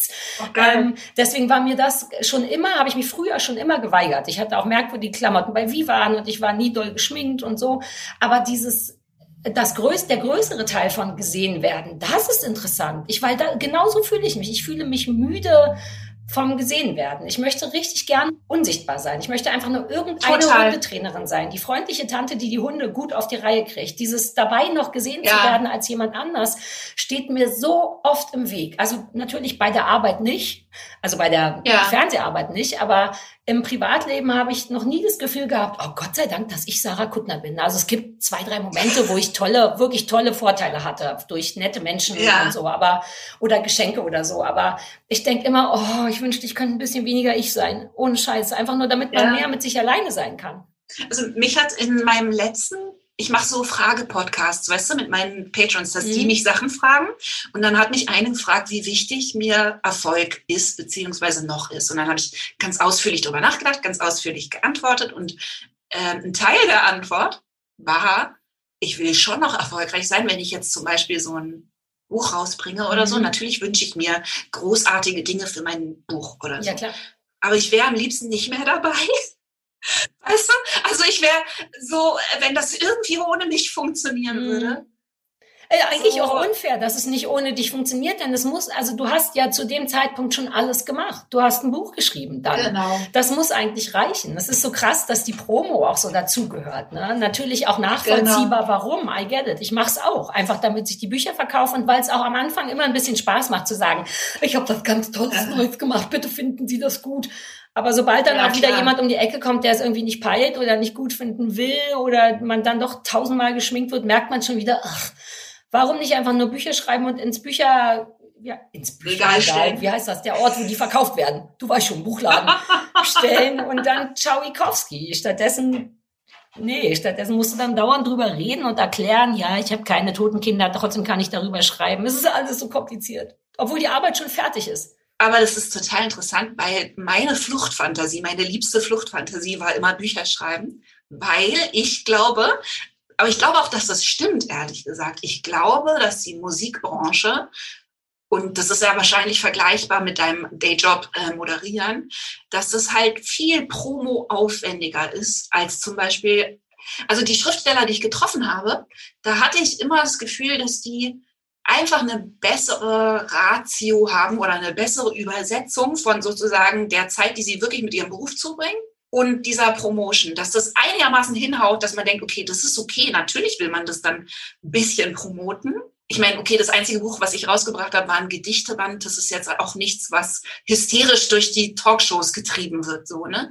Aber ich fand das im Vergleich so krass entspannt und ich fand die ganze Buchbranche so ausgeruht, Also einfach im Vergleich ja. zum Musikbusiness, weißt du? Also Musikbusiness ist dann, glaube ich, aber auch noch mal anders. Das weiß ich auch noch von Viva damals, wie oft wir da allein Promoter von allen Plattenfirmen hatten. Und ihr, also gerade Bands wurden ja in der Zeit, auch in der du so erfolgreich warst, man musste ja jeden Scheiß machen. Allein die Rubriken, die wir euch gezwungen haben zu machen damals. Ich hasse Sarah Kuttner, weil, aber du musst ja auch für jeden blöden Radiosender sagen, hallo, ich bin Judith Holofernes und wir sind die Helden und ihr hört SWR 5 oder irgendwas. Du wirst ja dann wirklich durchgevögelt. Ne? Also diese Radiotouren, das weiß ich auch noch von euch tatsächlich. Also damals und meine mhm. Robin oder keine Ahnung, alle so Musikerfreunde, die wir auch gemeinsam haben, so eine, oder die Ärzte, damals Bela, also wenn so eine Promotour ansteht, dann bist du aber auch wirst du durchgenudelt. Das Ding ist, dass Bücher einfach nicht so interessant sind. Deswegen, ich glaube, aber ich wurde mit je nach Buch wurde ich auch schon ordentlich durchgenudelt. Es kommt immer darauf an, wie viele Termine dir so gemacht werden, aber die Leute haben natürlich nicht so viel Interesse an einem Buch wie an einem Stück Musik. Ist einfach so. Aber ist es, also mein Verdacht ist ja, dass zum Beispiel eine Talkshow also jetzt sagen wir mal so eine hochwertige Talkshow, ja, so eine, die irgendwie einigermaßen passt zu einem und wo man irgendwie einigermaßen gut rüberkommen kann und so. Ähm, und die Gäste einigermaßen stimmen, was weiß ich, dass das für ein Buch sehr viel mehr Sinn ergibt, also für mich vom Gefühl, als für, wenn ich jetzt zum Beispiel eine Single hatte. Ich hatte so oft das Gefühl, dass ich dachte, okay, ich bin irgendwie eben sehr mh, hm, also tüchtig und so und deswegen mache ich das jetzt du bist gut. So süß mit deiner Tüchtigkeit, wie stolz du ich mache, Mir macht das auch Spaß, mir macht das Spaß und so. Aber irgendwann hatte ich so einen Moment, wo ich dachte, Moment mal, glaube ich eigentlich, dass das irgendwas bringt? Weißt du, also dass ich einfach das Gefühl hatte, dieses, was man so sagt, irgendwie über Kunst sprechen, ist wie tanzen zu Architektur oder so. dass es halt, ja, dass es bei Musik schlimmer ist ja. als zum Beispiel, also dass es ja. einfach inhaltlich zum Beispiel mehr Sinn ergibt, über ein Buch zu sprechen, weil ein Buch ist Sprache und über ein Buch sprechen ist auch Sprache. Ich meine, ein Song ist auch Sprache. Du erzählst ja eine winzige Geschichte im besten Fall. Ich weiß nicht, erzählt ihr Leute eigentlich eine Geschichte, wenn ihr einen Song schreibt, oder habt ihr manchmal nur Lust auf die Worte? Doch, doch, doch. Ich, das stimmt total. Ich erzähle da. Es ist auch natürlich bei mir sehr wortlastig. Aber trotzdem habe ich das Gefühl, dass es sich einfach im Fernsehen zum Beispiel fast nie überträgt. Weißt du, du hast ja fast, also schon alleine, weil es kein MTV und kein Viva mehr richtig gibt. Du hast kein, weißt du, du hast überhaupt nicht mehr diese Rahmen, in denen du irgendwie würdevoll und auch so, wie du die Musik gemeint hast, mit der Musik mhm. vorkommen kannst. Sondern entweder du redest nur drüber oder du spielst sie in einem Rahmen, der überhaupt nicht, eigentlich überhaupt nicht klar geht. Mhm. Weißt du, der einfach überhaupt nicht passt. Also der tut dem Song auch keinen Gefallen. Ich finde es aber beides schwierig, weil ich habe äh, das fand es immer schwierig, Musiker, jetzt wo du sagst, ne, ich habe ja viele Leute interviewt mhm. und viel Musiker. Mir hat das nie richtig Spaß gemacht, weil ich nie Lust hatte, über deren Kunst zu reden, weil ich dachte, ich peil's ja eh nicht. Ihr habt euch da so viel euer eigenes Blut rein. Was soll ich denn? Vielleicht kann ich mit deiner Musik noch nicht mal was anfangen. Das ist dann schwierig, tatsächlich über Musik zu reden. Ich weiß, dass wir damals immer so Sachen gefragt haben, notfalls wie, was ist denn beim Videodreh passiert? Äh, weißt du, so die üblichen Fragen. Aber was, was fragt man auch einen Künstler, der ein ganzes Album rausgebracht hat? Ich habe das nie kapiert. Ja. Und gleichzeitig hat's also ich auch, finde aber, will man es doch gar nicht wissen. Ich dachte immer, wollen die Leute da draußen jetzt wirklich wissen, was wollen eigentlich deine Fans von dir wissen? Ist das das, was wir Journalisten euch fragen oder nicht? Und du hast recht, es ist schwer, über eine Musik zu sprechen. Dann stehst du halt in der Talkshow, im besten ja. Fall stellen die dich dann da in die Ecke und du darfst den Song nochmal vorspielen. Das ist, glaube ich, dann das, was verkauft. Und die Art, wie du bist, ja. aber nicht, was du erzählst. Also nicht, wie dein Videodreh war, sondern wie du als Mensch ja. an Menschen rantrittst. Ich glaube, das verkauft dann genau. die Platte. Ja, aber das verkauft eine Platte, glaube ich, sehr viel indirekter, als ja. es ein Buch verkauft. Also ich bin da inzwischen total sicher, dass das so ist, weil ich hatte irgendwann so doll das Gefühl, dass ich aus so einer Talkshow rausgehe und die Leute so denken, Mensch, die Holofernes, die mag ich, was macht die mhm. nochmal? Also ich hatte ganz oft das Gefühl, dass sich das überhaupt nicht überträgt auf das, was ich eigentlich mache. Ja. Weißt du, und dass es so ein Selbstzweck wird, so ein Vorhandensein. Und vielleicht. Das ist auch so eine Talkshow hat halt so zehn, man ist ja sehr wenig Vielleicht ist es auch die Kürze der Zeit, weißt du, das ist ja auch sehr ja. verdichtet. Ja, ich meine. Und zum Beispiel in einem Podcast kann man sehr wohl über Musik reden, weißt du? Also mhm. ich finde in Kontexten oder auch in einem äh, tollen Feuilleton-Interview mit der Zeit oder mit dem Musikexpress ja. oder keine Ahnung, man kann ja in einem ausführlichen Interview das dann sehr schön darüber reden. Ich hatte nur das Gefühl, dass, weißt du was, ich glaube, das Problem ist die Ästhetik. Ich habe das Gefühl, die Talkshow setzt halt eine Ästhetik die so schlecht vereinbar ist, also weil an so einem Album hast du einen ganz hohen ästhetischen Teil. Hm. Weißt du, wie ich meine? Der, das hat so viel Ausstrahlung und die ist ganz fein und wichtig und so. Mhm. Und das ist so schwer zu transportieren in einem Rahmen, weißt du, mit so kleinen Chromstühlchen, mit so rotem Talkshow-Leder drüber. Ja. Und so diesen viel zu hellen Lichtern. Mhm. Und also, weißt du, das ist irgendwie, und dann aber über ein Buch zu reden, fand ich ganz okay in so einem ja. Kontext. Also es stimmt schon, es wirkt ein bisschen fremdkörperig. Musiker in Talkshows, in meiner letzten, wo ich war, war glaube ich Böttinger oder so, war auch so ein, so ein niedlicher junger DJ-Typ. Der machte erst ab dem Moment Sinn, wo er dann da sein Lied gesungen hat. Und vorher war der zauberhaft und alles. Aber es liegt, finde ich dann auch, wie du sagst, an der Zeit. Zehn Minuten ist wenig. In den zehn mhm. Minuten werden bei Talkshows ja die Leute auch immer vorher extra nochmal animiert. Bitte redet dazwischen, bitte stellt Fragen. Und dann hat, bleibt kaum noch was übrig davon. Und gerade könnt ihr auch, Bücher sind schwer zu besprechen in zehn Minuten. Und für Musiker ja. ist ja noch schlimmer, ihr seid ja auch oft im Radio und da sind die Minuten halt anderthalb oder nicht. Das ist doch immer, ja, ja, wir haben drei Blöcke, a 45 Sekunden. So, da nimmt dann die Hälfte der Zeit die Frage schon weg, weißt du, die oft auch einfach Kacke ist. Und dann hast du wirklich genau. keine gute Art, dich dein, ja, das stimmt schon. Wenn du dann ein bisschen zu lange nachdenkst, dann kommt schon so, ja, ja, fett, fett, fett. Wir sprechen uns gleich wieder. Ja, ja, ja, fett, fett, fett, fett, fett. Geil! Damit möchte ich jetzt immer Leute unterbrechen. Ja, ja, ja, fett, fett, fett. Uh, das mache ich ab jetzt. Das ist toll. Haben das Leute gesagt zu euch? Ja, ja, fett, fett, fett. Mhm. Natürlich. Oh, ist das toll. Wie habt ihr das damals gemacht? Wie konnte jemand wie du das machen? Wir haben viel gelacht. Wir waren, das war schön. Wir hatten ja, wir hatten es ja schön miteinander auch, weißt du? Also. Ja, und ihr wart auch nicht alleine. Ja, ja, man ist ja dann so zusammen. Hm? Das war öfter, also manchmal das große Problem, dass wir sehr viel gedacht haben. Und ähm, so. Und ich meine, das Krasse bei uns war, wir hatten so ein großes Gefälle oder wir hatten so eine große Bandbreite. Weißt du, wir hatten ja von Anfang an das Glück, dass ich diese tollen Feuilleton-Interviews mit den wahnsinnig schlauen Fragen hatte und so. Und da kommt man dann in so eine nachdenkliche Stimmung und findet sich ganz wichtig und ja. interessant und so. Und dann hast du am gleichen Tag, weißt du, hast du danach ein Interview, alles nur so, ja, fett, fett, fett. Hier ist Fett FM. Und hey, kannst du noch mal so sagen, was hast du denn heute Morgen gefrühstückt? Ja, geil, jetzt kommt so. Und das alles immer, oh. weißt du, in so eng, in so eng, enger Taktung. Ja, das, ja, ja. Teilweise war das sehr lustig und natürlich auch sowas, was dann ab dem Moment, wo es nicht mehr lustig ist, sofort gar nicht mehr lustig ist. Ja, na, weil man weißt das auch schon alles so gesammelt hat. Ich wette, man sammelt auch die ganze Zeit in sich drin den Kleinscheiß, den man aktiv nicht mitspürt.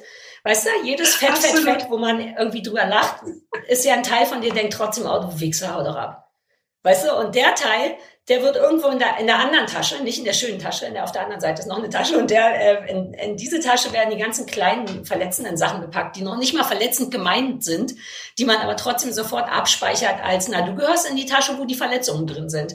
Und dann hat man zwei ja. volle Taschen, eine mit geheimen Verletzungen, wie von dem Make-up-Typen, der mir mal vor 15 Jahren gesagt hat, ich hätte Dackelaugen. Ich so dachte, du Arsch. Weil ich glaube ich, ich wusste nicht was Schönes. Naja, ich, er meinte, glaube ich, weil ich, ich wusste auch nicht, dass das Schlupflieder sind. Ich habe Schlupflieder augenscheinlich. Ich habe auch Schlupflieder. Guck, kann man jetzt im Podcast nicht sehen, aber ich habe auch Schlupflieder. Ich hätte auch gedacht, das sind normale Augen.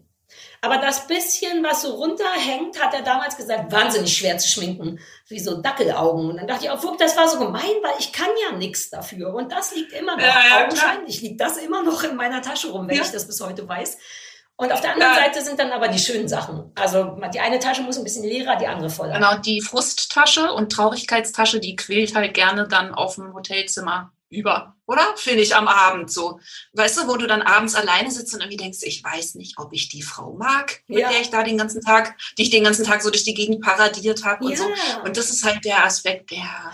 Uh, hast du oft auch so aktive Momente, wo du denkst, boah, kann ich mich eigentlich genug leiden? Ja, total. Also ich habe das tatsächlich hauptsächlich in Promophasen gehabt, weil, weil man so doll man selber ist. Auch, weißt du, weil man so doll man selber ist und so doll nicht man selber und so doll ist und so doll darin gesehen wird. Exakt. Man ist, das Problem ist nicht, dass man so doll man selber ist, sondern dass man so doll damit beschäftigt ist, die authentischste Variante zu sein, die man sein kann. Weil man möchte eben keiner genau. der anderen Arschlöcher sein, ist also damit, dauernd damit beschäftigt, man selbst zu sein, ist aber nur eine Variante von sich selbst, nämlich die Promo-Variante. Und das ist tatsächlich unattraktiv. Man findet sich dann schnell manipulativ. Findest du dich manchmal schnell Genau. Weil ich bin darin wahnsinnig gut. Ich könnte Leute kaputt manipulieren. Und immer wenn ich das benutze, zu meinem eigenen Schutz einfach auch, Ja, denke ich sofort, Mhm. boah, bist du eine blöde Kuh, sei so nicht. Ja, Und das absolut. stimmt aber, Das glaube ich, nicht. Hoffentlich. Es ist ein totaler Eiertanz, finde ich, weil, also ich finde, das Schwierigste ist der Moment, wo man sich dabei erwischt, dass man mit Blitzen in den Augen und absolut spontanen Lächeln was erzählt, was man vorhin schon mal erzählt hat. Ja, wie gut man das Gesicht aufmachen kann und sagen kann, hi, ich bin da und das ist mir gerade erst eingefallen. Das ist mir gerade so eingefallen und wie doll, also der Selbstekel, Exakt. der damit kommt, wie gut man das kann. Widerlich Weißt findet man sich, ja. Genau. Es ist gut eigentlich. Und das finde ich nämlich ähm, total interessant, weil mein Buch, was ich gerade wahrscheinlich schreibe, aber erstmal nur für meine Patrons, trägt sozusagen den Arbeitstitel, der sich bestimmt auch ändert, von hier an blind, vom Versuch in Würde weniger Erfolg zu haben. Also genau Oh, unser Thema. Ja. Weißt du? Und da habe ich halt jetzt viel über Erfolg und so nachgedacht. Und weißt du, im Schreiben kann man ja über alles so toll nachdenken und so.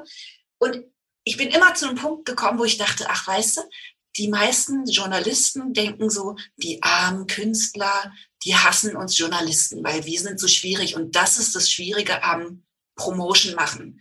Und ich finde, das stimmt überhaupt nicht, sondern das, was nämlich einen daran kaputt macht, ist alleine die Frequenz. Ein schönes, tolles Interview ist ein schönes, tolles Interview, kann total Spaß machen, wenn das alleine auf weiter Flur ist und ein netter Journalist und so. Da ist überhaupt nichts gegen einzuwenden. Und das Einzige, was, finde ich, sozusagen wirklich eine Perversion ist an diesem Beruf, ist, wie oft man das macht und wie doll am Stück, weißt du? Aber phasenweise. Und das ist phasenweise und dass es diese Phasen gibt und die sind, finde ich, bei Musikern wirklich einfach absurd lang. Hm. Und darüber denke ich auch gerade nach, ob man das nicht einfach verändern könnte, weil ich glaube, in der Musik ist es einfach schlimmer als in allen anderen Künsten. Das glaube ich auch. Ne? Hm? Ja, glaubst du auch? Ja. Naja, allein wegen, allein wegen Radios. Allein weil das so ein Hörmedium ist und Radios nie outgehen und, und, und weil immer irgendjemand dahinter steht, der dringend braucht, dass diese Platte sich gut versteht und äh, ver verkauft. Und da sind die bei den Büchern tatsächlich irgendwie entspannter. Ich möchte auf keinen Fall im Musikbusiness sein. Also deine Frequentierung von Interviews hätte mir das Herz gebrochen, ohne Scheiß. Ja. Ich hatte einen Moment auf der, auf der Buchmesse, da war ich drei Tage auf der Buchmesse und habe Interviews gemacht für meine Tiergedichte. So war natürlich eh total lustig, weil über Tiergedichte reden halt, also es war einfach ein totales Picknick für mich so ne. Und am dritten Tag kam dann die Frau vom Verlag und war so, oh, Wahnsinn, was du so abreißen kannst und was du noch für gute Laune hast und so.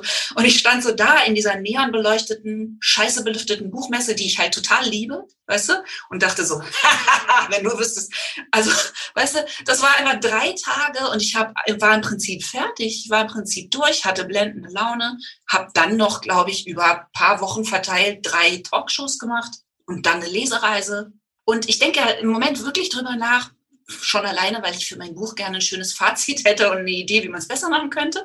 Ähm, aber dass ich so denke, okay, ich glaube genau, ein Problem bei Musikpromotion ist tatsächlich, dass es in kaum einer anderen Kunst der Künstler so sehr auch gleichzeitig das Produkt ist. Weißt du? Also, dass du immer dich selbst promotest. Das ist ja bei Autoren, ist es einfach nicht so doll so. Es gibt so ein paar Stars, weißt du, es gibt so ein paar schillernde Gestalten, die auch irgendwie sich selbst promoten, aber im Grunde promotest du schon wirklich dein Buch.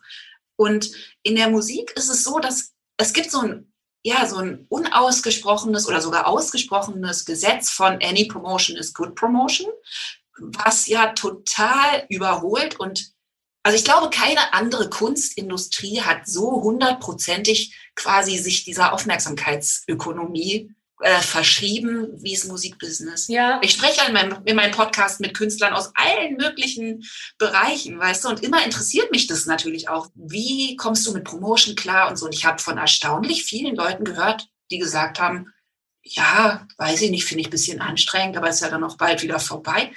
Und die einzigen, die diese Verzweiflung drin haben, sind Leute, also du, denke ich, weil du halt auch noch diese Fernsehbekanntheit Es ist auch eine hast. ungünstige Mischung bei mir. Bei mir geht es dann doch um mich, wenn ich mit einem Buch komme, aber Genau, Mhm. Genau, genau, klar. Bei dir ist es auch erstens sehr autobiografisch. Das weiß man irgendwie, das riecht ja jeder so, ne? Und dann geht es sehr um dich und um deine Nase.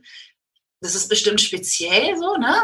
Aber ich finde das total spannend und ich versuche dem so ein bisschen auf den Grund zu gehen, warum dieses Verhältnis so verrutscht ist, weißt du, in Pop.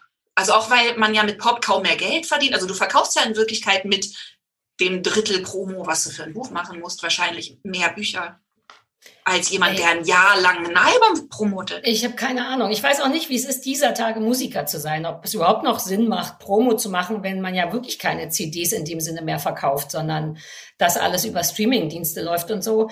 Ähm, aber ich habe Interviews auch nie so richtig genossen. Aber ich glaube aus dem gleichen Grund, wie du nicht gerne geschminkt wurdest. Ich hatte dann wirklich das Gefühl, dass ich die Kontrolle über was ich gesagt habe abgebe, weil die Leute das ja aufschreiben und meistens immer so aufschreiben, also jetzt nicht notgedrungen falsch, aber so, dass ich denke, nee, Kumpel, wenn ich das Interview hätte schreiben müssen, du hast dir genau die falschen Punkte rausgesucht. Ich finde es wirklich nicht mehr witzig, wenn jedes Kicher, ja oder nee so aufgeschrieben wird. Nee, Klammer auf, kichert. Alter, wir sind ja nicht im Comic. Ich habe jedes Nee in meinem Leben, was ich so gesagt habe, natürlich habe ich Nee gesagt, in ein Nein umgewandelt im geschriebenen Interview. Und ich habe hasse Interviews ja. auch deswegen, weil ich weiß, danach kommt das zu mir. Darauf bestehe ich auch nach wie vor auf Autorisierung. Und wenn ich richtig Pech habe, muss ich das gesamte Interview nochmal machen, was übrigens zur Folge hat, dass die mhm. anderen mich hassen, weil ich ihre Arbeit keine Ahnung, kaputt mache. Aber ich habe das Gefühl, du machst deine Arbeit nicht richtig, wenn du mich nicht so wiedergibst, wie ich eben Sachen gesagt habe. Und allein das habe ich gehasst. Also Interviews haben mich nie glücklich gemacht so richtig, ehrlich gesagt. Es ist so viel Arbeit und dann denken, die Leute lesen das ja und die glauben das ja. Wenn da irgendwie drin steht, hm, nur weil einer einen zu langen Satz von mir in einen kurzen zusammengezimmert hat, der dann aber doch heißt, dass ich Kinder hasse, dann ist Polen offen. Man sagt nicht mehr, dass Polen offen ist. Nein, aber die, äh, die, die Überschrift komisch ausgesucht hat. Ja. Alleine das, weißt du, alleine irgendwas Komisches oh, rausgesucht hat. Fräulein, Pop, Popwunder. Genau, aber das, das, das Witzige ist, man gilt als kontrollfreakig, wenn man das zum Beispiel eben gegenlesen will oder so. Ne? Das kenne ich auch. Und was ich jetzt interessant finde, ist, dass du halt auch jemand bist, der schreibt. Und ich glaube, damit hat es zu tun. Also ich glaube, Leute können es besser abgeben, wenn ihnen das Wort nicht so wichtig ist. Und wenn du aber jemand bist, weißt du, so wie, so wie wir beide, wo natürlich, also das Wort wir meinen schon jedes Wort ganz schön doll, so wie wir es gesagt haben. Ja, exakt. Und das soll auch stimmen, was da steht. Ich kann nicht damit leben, wenn das nur halb stimmt, weil ich dann so ein Fan von genau. ehrlich bin oder Authentizität oder was weiß ja. Genau, und das ist was, was mir auch unheimlich schwer fällt, das abzugeben, diese Kontrolle. Ähm, ich mache es immer mehr einfach, weil ich. Aus Faulheit, ne? Ja, aus Faulheit und weil ich diese Doppelt- und Dreifachbespiegelung, die das bedeutet, dann auch noch jedes Interview nochmal zu lesen, du wirst ja verrückt an deiner eigenen ja, Stimme. Wie sehr man sich auch auf den Sack geht während Promo. Das habe ich vorhin vergessen oh, zu sagen, wie wenig ich voll. nicht leiden kann. Ich kann maximal fünf Lesungen machen. Bis genau. fünf Lesungen finde ich mich und meinen Text gut und ab der sechsten gehe ich mir so hart, geht meine Professionalität mir auf den Sack, mir geht, was ich geschrieben habe, auf den Sack, meine Stimme geht mir auf den Sack, meine sehr guten Witze gehen mir auf den Sack. Dieses Business sorgt ganz schnell dafür, dass man sich selber hasst. Und wenn du eben ein Interview es, ja. gegeben hast, ja. dann eine schlechte Variante davon nochmal lesen musst und dann nochmal neu schreiben und so weiter und so fort, siehst du genau wie du sagst, wie in so einem scheiß Spiegelkabinett. Überall verzerrte Varianten von dir. Und ich denke, es hat auch tatsächlich einen ganz äh, quasi grundmenschlichen Ursprung, dass niemand, also man kennt ja, es gibt ja Konventionen von Kommunikation, weißt du?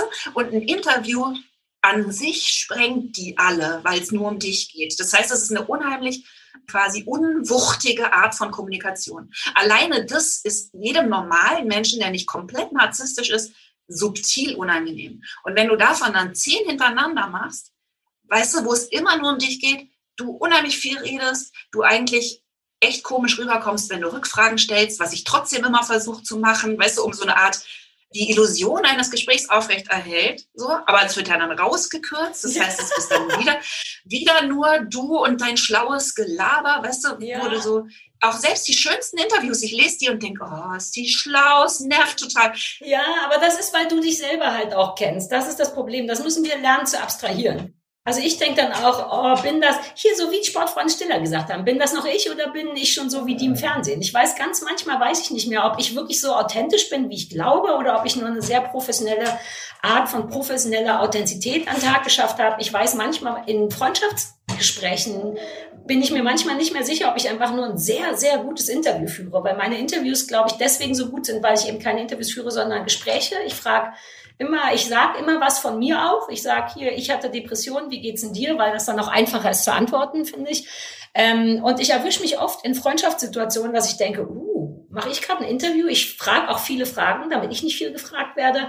Das macht mich auch manchmal wuschig, nicht mehr richtig zu wissen, wo ich anfange und wo ich aufhöre und welcher Teil welcher ist. Und vielleicht muss man es auch nicht wissen, weil ich vermutlich nach 20 Jahren einfach alles bin. So eine Mischung aus allem, wie so ein ja. Batik-Shirt. Also ich glaube, weißt du, damit man jetzt nicht nur jammert, also damit meine ich natürlich schon wieder mich, weißt du, die darüber schon wahnsinnig viel gejammert hat und jetzt die ganze Zeit ihren Computer damit voll jammert, äh, schreibend und so.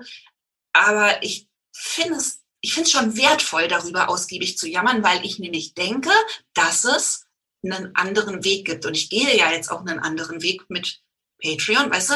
Also, dass man, und ich glaube, das, natürlich kann jetzt nicht jeder genau das machen, aber ich glaube, dass es tatsächlich eigentlich zumindest in der Musik überholt ist. Ja. Also dieser Anspruch, dieses, sagen wir mal, breitwandige mit der T-Shirt-Kanone, so sich immer so an jeden ran promoten. Aber ist du? das denn noch so? Also jetzt mal Corona losgelöst, hm. das zählt jetzt nicht. Aber ich, ich bin ja wirklich, als ich aus Musikfernsehen ausgestiegen bin, war ich im Grunde raus mit allem, mit viel Musik hören oder irgendwie so. Und ich weiß gar nicht mehr, wie es läuft gerade. Wie läuft denn Promo? Also klar, du wirst bei Klaas und bei Klaas in die Sendung gestellt einmal, aber rennt, geht man noch zu jedem Bums-Radiosender und macht ja, ja, fett, fett? Immer noch? Also nee, eigentlich nicht. Aber man also man versucht es natürlich wach zu navigieren und irgendwann kommen immer irgendwelche Anfragen rein und dann überlegt man und man muss ja aber auch immer schnell sein. Mhm. Es muss ja alles immer wahnsinnig schnell ja. sein. Also weißt du, die, die Formulierung, die dazu gehört, ist immer am besten vorgestern oder am besten vor zwei Wochen.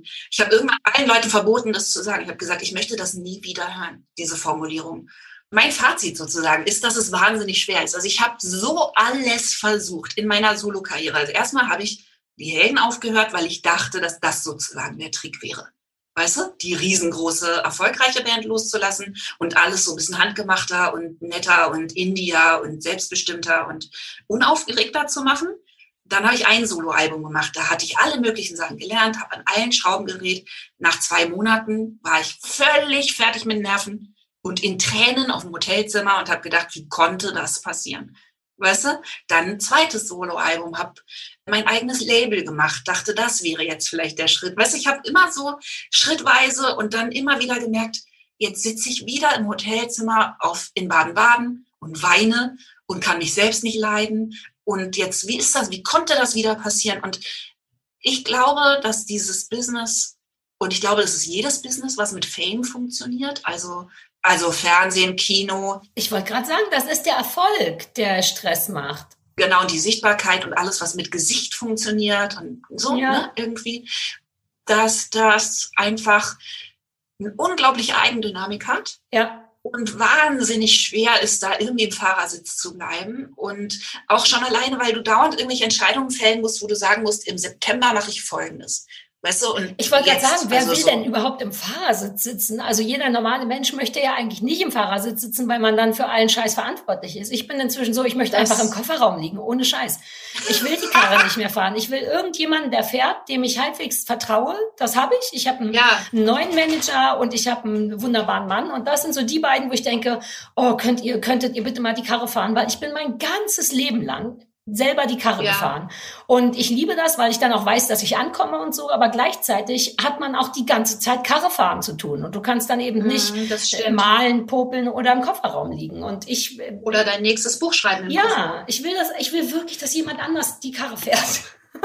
Okay, aber das hat natürlich dann damit zu tun, dass, weißt du, wenn, wenn derjenige, der die Karre fährt, die irgendwie viel weiter fährt, ja. als du wolltest und nicht anhält, wenn du mhm. anhalten möchtest und nicht drauf hört, wenn du sagst, dir ist schlecht. Dafür muss man sich einen guten Fahrer suchen und das ist halt schwierig. Das funktioniert dann auch wieder nicht. Also ich glaube inzwischen, dass sozusagen sich da jetzt was verändert. Ich glaube, die Leute merken langsam, dass man das im Internet eigentlich anders machen kann.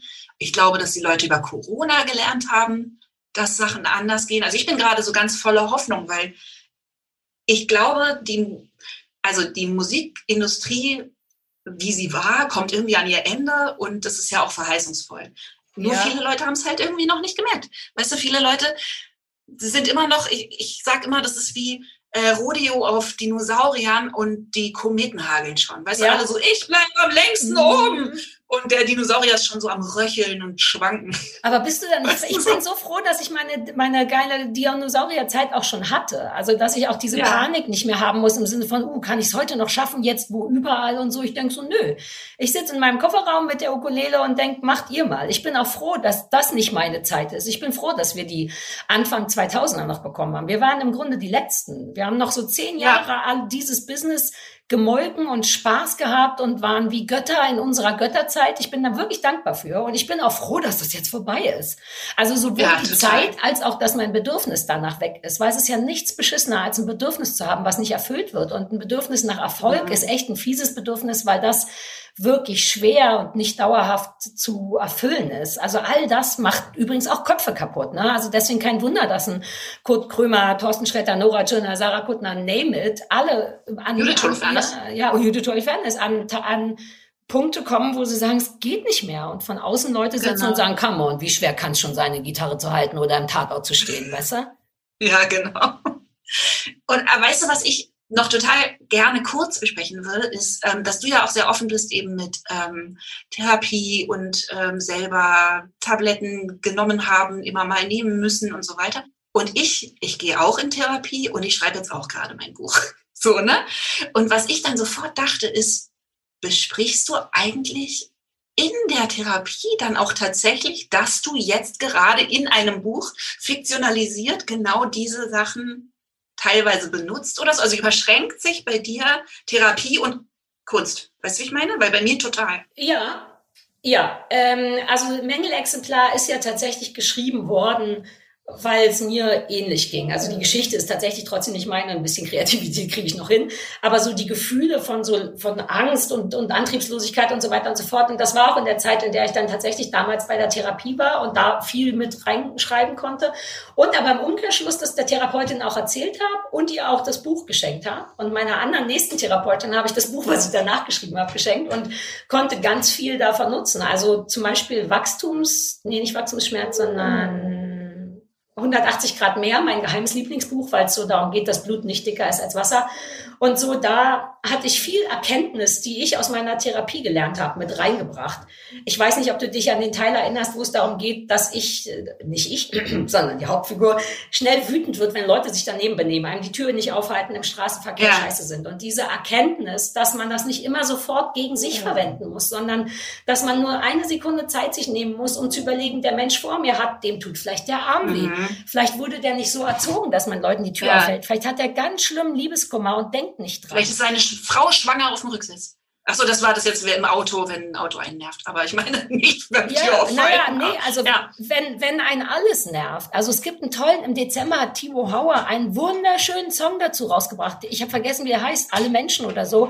Und da singt ja auch der Mann am Supermarktregal, dessen Frau hat gerade Alzheimer und der Junge an der, an der Obsttheke Genau. ist im falschen Körper ge geboren. Ja. Sei mal nicht so hart mit denen.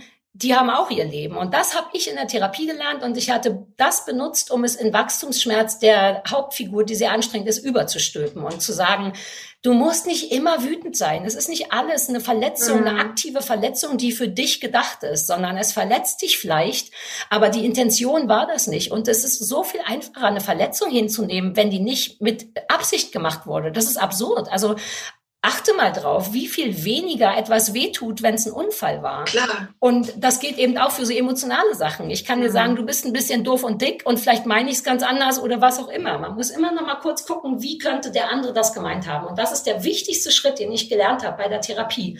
Kurz zu überlegen, da ist noch ein Gegenüber. Es Mhm. bin nicht nur ich. Und das ist alles in die Bücher geflossen. Also alles so über Selbsterkenntnis. Wann ist ein Leben? Wann macht das Sinn? Was stresst? Was tut mir weh? Warum sind Eltern manchmal so doof? Warum? Das ist da alles drin. Und das hat sich auch vermischt. Ja, um auf die Ursprungsfrage zurückzukommen. Ja, genau, weil ich, ich dachte mir das, weil ich habe dann gehört, dass du eben dich auch so für Psychologie interessierst an sich. Und ich fand es auch immer wahnsinnig spannend. Warum machen wir Menschen, was wir so machen und warum funktioniert es teilweise so schlecht? Ne? Also schon als Kind oder als Teenager hat mich das interessiert. Und ich dann, als ich deine Bücher gehört habe, eben dachte, ja, das merkt man auch, weißt du, dass du einfach ein relativ breites Vokabular hast und eine breite Einfühlung, weil du dich eben dafür interessierst. Und ich finde, das, das macht halt komplexe Charaktere aus, dass man, dass da eine, eine glaubhafte Psychologie natürlich dahinter steckt, weißt du? Und glaub, also für mich sind die vier Bücher wie so Miniaturen, weißt du, so Ausschnitte, wo man so denkt, ja, so sind Leute, so sind wir. Ja. Das, äh, Cool, dass du das so findest, weil das mag ich daran. Ja. Mir hat mal jemand bei einer Lesung als Frage danach gesagt, wie schaffst du es immer, dass du genau meine Gefühle aufschreibst. Und ich war gerührt davon und gleichzeitig auch so ein bisschen entrüstet, weil ich dachte, ja, aber ich bin ja auch nichts anderes als, als du. Also ich bin ihr alle. So war, wie kommt ihr denn überhaupt auf die Idee, dass ich nicht Liebeskummer habe, dass meine Kacke nicht stinkt, genau. dass ich nicht morgens Mundgeruch habe und manchmal zu faul für Sex ja. bin? Oder was auch ja. immer. Alles, was jeder Mensch da draußen hat, habe ich schon gemacht. Ich habe schon gelogen, ich habe geklaut, ich bin manchmal ungerecht, ich bin manchmal hysterisch in Liebeskummer, ich bin manchmal hysterisch wütend, ich bin alle schlechten Eigenschaften auch. Und weil ich die aber eben bin und mich dafür inzwischen nicht mehr schäme, ich glaube, das ist der Trick, dass ich einfach aufschreibe und sage mal, guck mal, wie anstrengend ich bin oder jemand anders. Ja. Damit treffe ich dann, glaube ich, aus Versehen mehr ans Herz von Leuten, weil ich es nicht beschönige genau. und, und, sich, und das alles immer sehr alltagsnah ist. Und ich liebe das. Ich liebe das auch so zu konsumieren. Deswegen liebe ich so Songs wie den von Timo Hauer, der dann einfach ja. über den Supermarkt, über den Gendertypen am Supermarkt genau. Redet. Ich kann mit so Mystery und Fantasy nichts. Je je näher, auch so Serien und so, je realistischer das ist, desto mehr kriegt mich das. Je kleiner und je genauer. Ja, genau. Und das finde ich nämlich, das lustigerweise wieder eine Parallele dann zum Songwriting oder zu auch der Kunst von ganz vielen Leuten, mit denen ich sonst so gesprochen habe, weißt du, von Sascha Walz irgendwie. Also das, ich habe das Gefühl, darauf kommt man nämlich immer wieder zurück, das halt spezifisch zu sein, weißt du, und so ganz genau hinzugucken bei Sachen, dass man dann auf den ersten Blick vielleicht denkt, boah, das ist jetzt aber alles wahnsinnig persönlich. Und ich immer denke, ja. Nein, eigentlich nicht, weil je persönlicher man ist und je genauer man ist, genau, man kommt nämlich eigentlich beim Universellen wieder raus, weil wir alle gleich sind, weil wir alle. Ja, aber man vergisst es immer. Selbst ich vergesse es mit anderen Prominenten, wie armselig das ist. Selbst ich muss manchmal, ich habe neulich vor ein paar Jahren stand Thomas Gottschalk neben mir auf der Straße und wie so ein Idiot, die feine Dame hasst es selber, wenn Leute starren, stand ich da und habe zu Steffi gesagt, da, ich glaube, da ist Thomas Gottschalk. Guck mal, der trinkt einen Kaffee. Ja. Weißt du, wo ich so denke, ja, na, oh. so, aber selbst ich denke, ich gucke ja auch gerne in Klatschzeitungen, um zu gucken, wie viel Zellulitis der nächste Po hat. Und zwar genau aus dem Grund, einfach nur um zu sehen, ah, okay, auch die ganz berühmten. Es gibt ein tolles Paparazzi-Foto von Minnie Driver, die ihr frisch, ihren frisch geborenen Sohn auf dem Arm hat und am Strand weint. Google mal Mini Driver Crying. Ganz alleine, englisches Meer, alles kalt, die ist überfordert von was auch immer und weint, ja. weil irgendwas zu viel ist. Vielleicht der Paparazzo. Zum Beispiel auch der Paparazzo, Paparazzo. Aber das ist eben genau das, was mich dann so kriegt, zu wissen, dass alle gleich sind. Auch Donald Trump ja. oder, oder wer auch immer. Also so, das finde ich immer eine gute Beruhigung. Deswegen ja. gucke ich auch so gern Reality-TV und so. Ich will immer nur Menschen beim Leben angucken. Genau. Ich wünschte, man dürfte in fremde Fenster gucken. Also ich mache es nicht, weil ich das natürlich übergriffig ja, Ja, ich weiß, was Aber du meinst. Teil von mir möchte, ich will den mhm. Leuten beim Leben zugucken. Und ich rede nicht von Streit und Sex. Ich will einfach nur gucken, wie machen denn die anderen das? Weil ich kenne ja nur mich als Privatperson. Ja. Ich weiß gar nicht, wie sind andere Leute, die verheiratet sind? Sind die genauso albern, wie wir es sind? Ich kenne Leben nur aus, dem, aus Fiktion, aus dem Fernsehen. Deswegen habe ich so ein Bedürfnis, echtes Leben zu sehen. Kannst du mal eine Kamera bei euch zu Hause aufstellen und dann würde ich 24 Stunden lang gucken, wie ihr guckt, wie ihr lebt. Das würde mich zu keinem Zeitpunkt langweilen ich mag sowas auch total gerne und ich mag das eben auch, dass immer mehr Leute, inklusive dir, weißt du, dann auch in Interviews mhm. und auf Instagram und so eben dieses echte Leben zeigen. Und ich mache das ja. auch viel, weißt du, ich habe letzten, nee, vorletzten Sommer oder so, habe ich dann plötzlich angefangen, über meinen, also in Real-Time sozusagen, über meinen enorm verkackten Mallorca-Urlaub zu posten. Weißt du, wie scheiße es mir da ging und wie scheiße alles ist. Und das hat so Spaß gemacht, weil dann haben die Leute ihre verkackten Urlaubsgeschichten drunter ja. gepostet und es war total gut fürs Herz so, ne? Und ich glaube, ja. dass da langsam, ich glaube, es wird eine Bewegung. Ich glaube, es wird eine Welle, weißt du? Nach dem ganzen ausgeleuchteten Essensfotografieren, dass jetzt so ein bisschen eine Welle kommt von mhm. äh, eben Verwundbarkeit und so. Und ich wette, dass du auch viel, dass du bestimmt auch viel gefragt wirst. Weißt du, Oder dass Leute dann denken, dass das irgendwie exhibitionistisch sei. Ja, man kriegt oft so, was soll das denn jetzt? Ja. Also ich neulich habe ich mal so ein Foto von mir gepostet, wo ich geweint habe, weil der Spenzi tot war und mhm. mir das, ich wirklich traurig war. Und dann dachte ich, what the fuck? Dann habe ich es fotografiert und das war, da gab es irgendwie wahnsinnig viele auch rührende, ne? weil man sieht man schon mal die Promis heulen, aber eben auch so Leute, die sagen, ja, du musst dich doch jetzt nicht so zeigen. Ja. Ich, ich, bin noch nicht mal geschminkt. Es muss doch in Ordnung sein, ja. einfach ein Foto von irgendeinem normalen Leben zu zeigen. Also ich finde das Man toll. aus irgendeiner Richtung immer auf die Mütze. Ich finde es total ja. toll und ich finde es total entlastend und ich glaube, es hat damit zu tun, dass Leute, die eben so schreiben, wie du es tust und wie ich es auch versuche jetzt irgendwie langsam oder in meinen Songs vielleicht auch schon länger gemacht habe, mhm. ich glaube, das hat damit zu tun, weißt du, dass man irgendwann vielleicht verstanden hat, dass das auch, was, was für eine Freiheit darin liegt nichts ja. mehr zu verbergen oh. zu haben, nichts mehr darzustellen, ja. nichts mehr zu behaupten, oh. sondern einfach zu sagen, okay, ich muss mich irgendwie in der Öffentlichkeit bewegen. Es macht mir deutlich mehr Spaß, wenn ich einfach ich selber bin. Weißt du, auch in Interviews mhm. oder so. Und es geht auch. Das ist auch gut zu wissen, dass das geht, ne? Dass ja. man so jahrelang denkt, man muss es auf eine gewisse Art machen. Und dann testet man mal, wie es ist, wenn man es anders macht. Und Kike geht auch. Und ja. das ist, also das Wort Freiheit Du berührst einen richtigen Punkt in mir. Ich habe vor schon vor 10 oder 15 Jahren sehr früh, als ich bei Viva angefangen habe, versucht, aktiv aufzuhören, etwas darzustellen, was ich nicht bin. Und zwar nur, weil ich weil es mir zu anstrengend war. Wenn genau. du jemanden darstellst, der du nicht bist, dann ist es halt wie jemanden ermordet haben. Du bist dein ganzes Leben lang, hast du Angst, erwischt zu ja. werden. Und inzwischen, wenn jemand sagt, hier, äh, Laschet, und dann weiß ich weiß noch nicht mehr, in welcher Partei der ist manchmal, weißt du? Und ich sag dann, keine Ahnung, Alter, bitte erklär's ja. mir. Ich, manchmal gehe ich zu Stefan und sag, Stefan, bald ist Wahl, was wählen wir denn? Mhm. Hilf mir mal, sag mal kurz, wer was will. Das ist so viel einfacher, weil dieses sich verstecken, also etwas zu verstecken, bedeutet durchgehend Stress, genau. durchgängig Angst, äh, Angst entdeckt zu werden. Und mhm. ich fühle mich, das hast du so schön gesagt, wirklich frei seit ich sage, ist mir doch egal. Ja. Ich kann das und das nicht. Papa, ich möchte kein Kafka lesen. Ich werde für immer Trash gucken wollen aus Befriedigung. Ich kann, ich bin nur das hier und das kann ich gut leiden.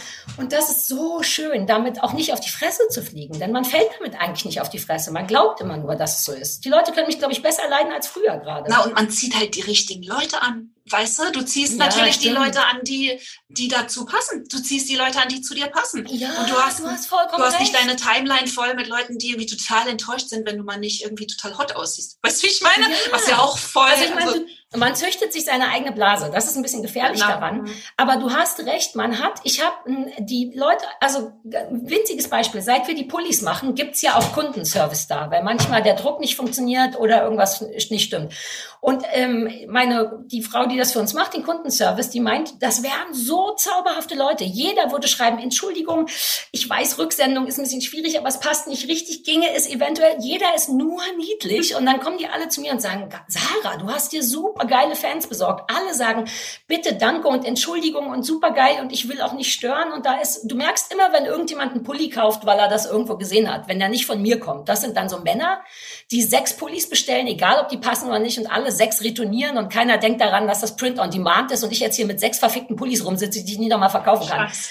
Weißt du, du siehst am Kunden, ob der mein Fan ist oder ob der einfach nur den Pullover geil findet. Ja. Und das ist schön, aber es ist auch gefährlich, weil du dich natürlich dann in einer Blase bewegst von nur netten Leuten und, und vergisst, dass da draußen auch Wichser sind. Ich weiß nicht, ob das vielleicht gefährlich ist. Andererseits haben wir 20 Jahre lang jeden Wichser kennengelernt. Ich nehme an, wir kennen die meisten Wichser. Genau, ich finde, wir haben es volle Kanne verdient, uns nur noch die guten, nur noch die guten Leute in unsere Timeline zu locken. Ja. Ja, Mann, stimmt, du hast vollkommen recht. Judy, dieses Gespräch hat mich auf so vielen Ebenen glücklich gemacht oh, und mich schön. verstanden gefühlt. Also deine Aufregung eben von wegen, oh, das ist so schön, wenn man jemanden hat, dem es genauso geht. So geht's mir auch, weil man sitzt trotzdem auch als C-Promi, sitzt man zu Hause und denkt immer, bin ich okay so? Sollte ich das anders? Warum fühlten sich das schief an? Und deswegen ist das schön zu merken, dass auch andere Leute, die so berühmter sind oder anders berühmt sind, exakt die gleichen Gefühle haben. Aber ich nehme an, deswegen machst du diesen Podcast, richtig? Volle Kanne, natürlich, weißt du, um mir, ja, genau den Podcast und für mich, damit ich mir halt irgendwie sozusagen meine Verwandtschaft äh, einlade und mich normaler fühle in meinem Zweck. Ja, du bist sehr gerne meine Verwandtschaft. Sehr schön. Das ist doch ein schönes Schlusswort. Meine introvertierte Verwandtschaft. Genau, wir sind die bucklige Verwandtschaft. Schön, wir sprechen bald wieder über Hunde. Ja, gerne. Und wir sehen uns irgendwann auch mal wirklich, wenn der ganze Schüssel vorbei ist und so. Lass mal Sommer anpeilen.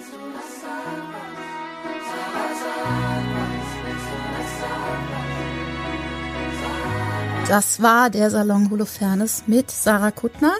Ich hoffe, euch hat das so viel Spaß gemacht wie mir und Sarah, glaube ich, auch. Wenn ihr das nicht sowieso schon getan habt, dann lest oder hört Sarahs vier wunderschöne Bücher. Mängelexemplar, Wachstumsschmerzen, 180 Grad mehr, das ich übrigens auch auf eine stille und schräge und schöne Art ganz besonders schön fand. Und auch Kurt. Und ich lege meine Hand dafür ins Feuer, dass man das ganz gut verkraften kann, auch wenn man, so wie ich, nicht besonders gut klarkommt, wenn Kinder sterben. Hm, und das passiert ja in Kurt. Aber es ist mit sehr viel Wärme und Liebe und Trost verpackt, eingepackt, umarmt. Das kann man gut lesen und es lohnt sich. Ansonsten findet ihr Sarah natürlich auf Instagram und auf Twitter unter ihrem Namen und kriegt dort selbst dann auch mit, wenn sie zum Beispiel neue Pullover rausbringt, was wir zwar nicht besprochen haben, was sie aber auch seit geraumer Zeit zusammen mit ihrem Mann macht. Sehr schöne Print-on-Demand Pullover gestalten. Wenn ihr mit mir noch ausgiebiger abhängen wollt, dann könnt ihr das eben auf Patreon www.patreon.com slash Judith Holofernes.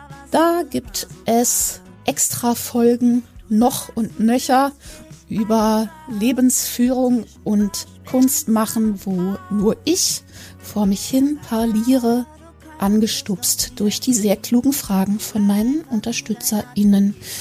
Wenn ihr da mitmachen wollt und auch selber Fragen stellen wollt, was man quasi ab dem dritthöchsten Abo Tier, Tier heißt es da, ist aber eigentlich Kategorie, dann auch darf, dann freue ich mich sehr. Das macht doll Spaß. Also ab 10 Euro aufwärts darf man da Fragen stellen.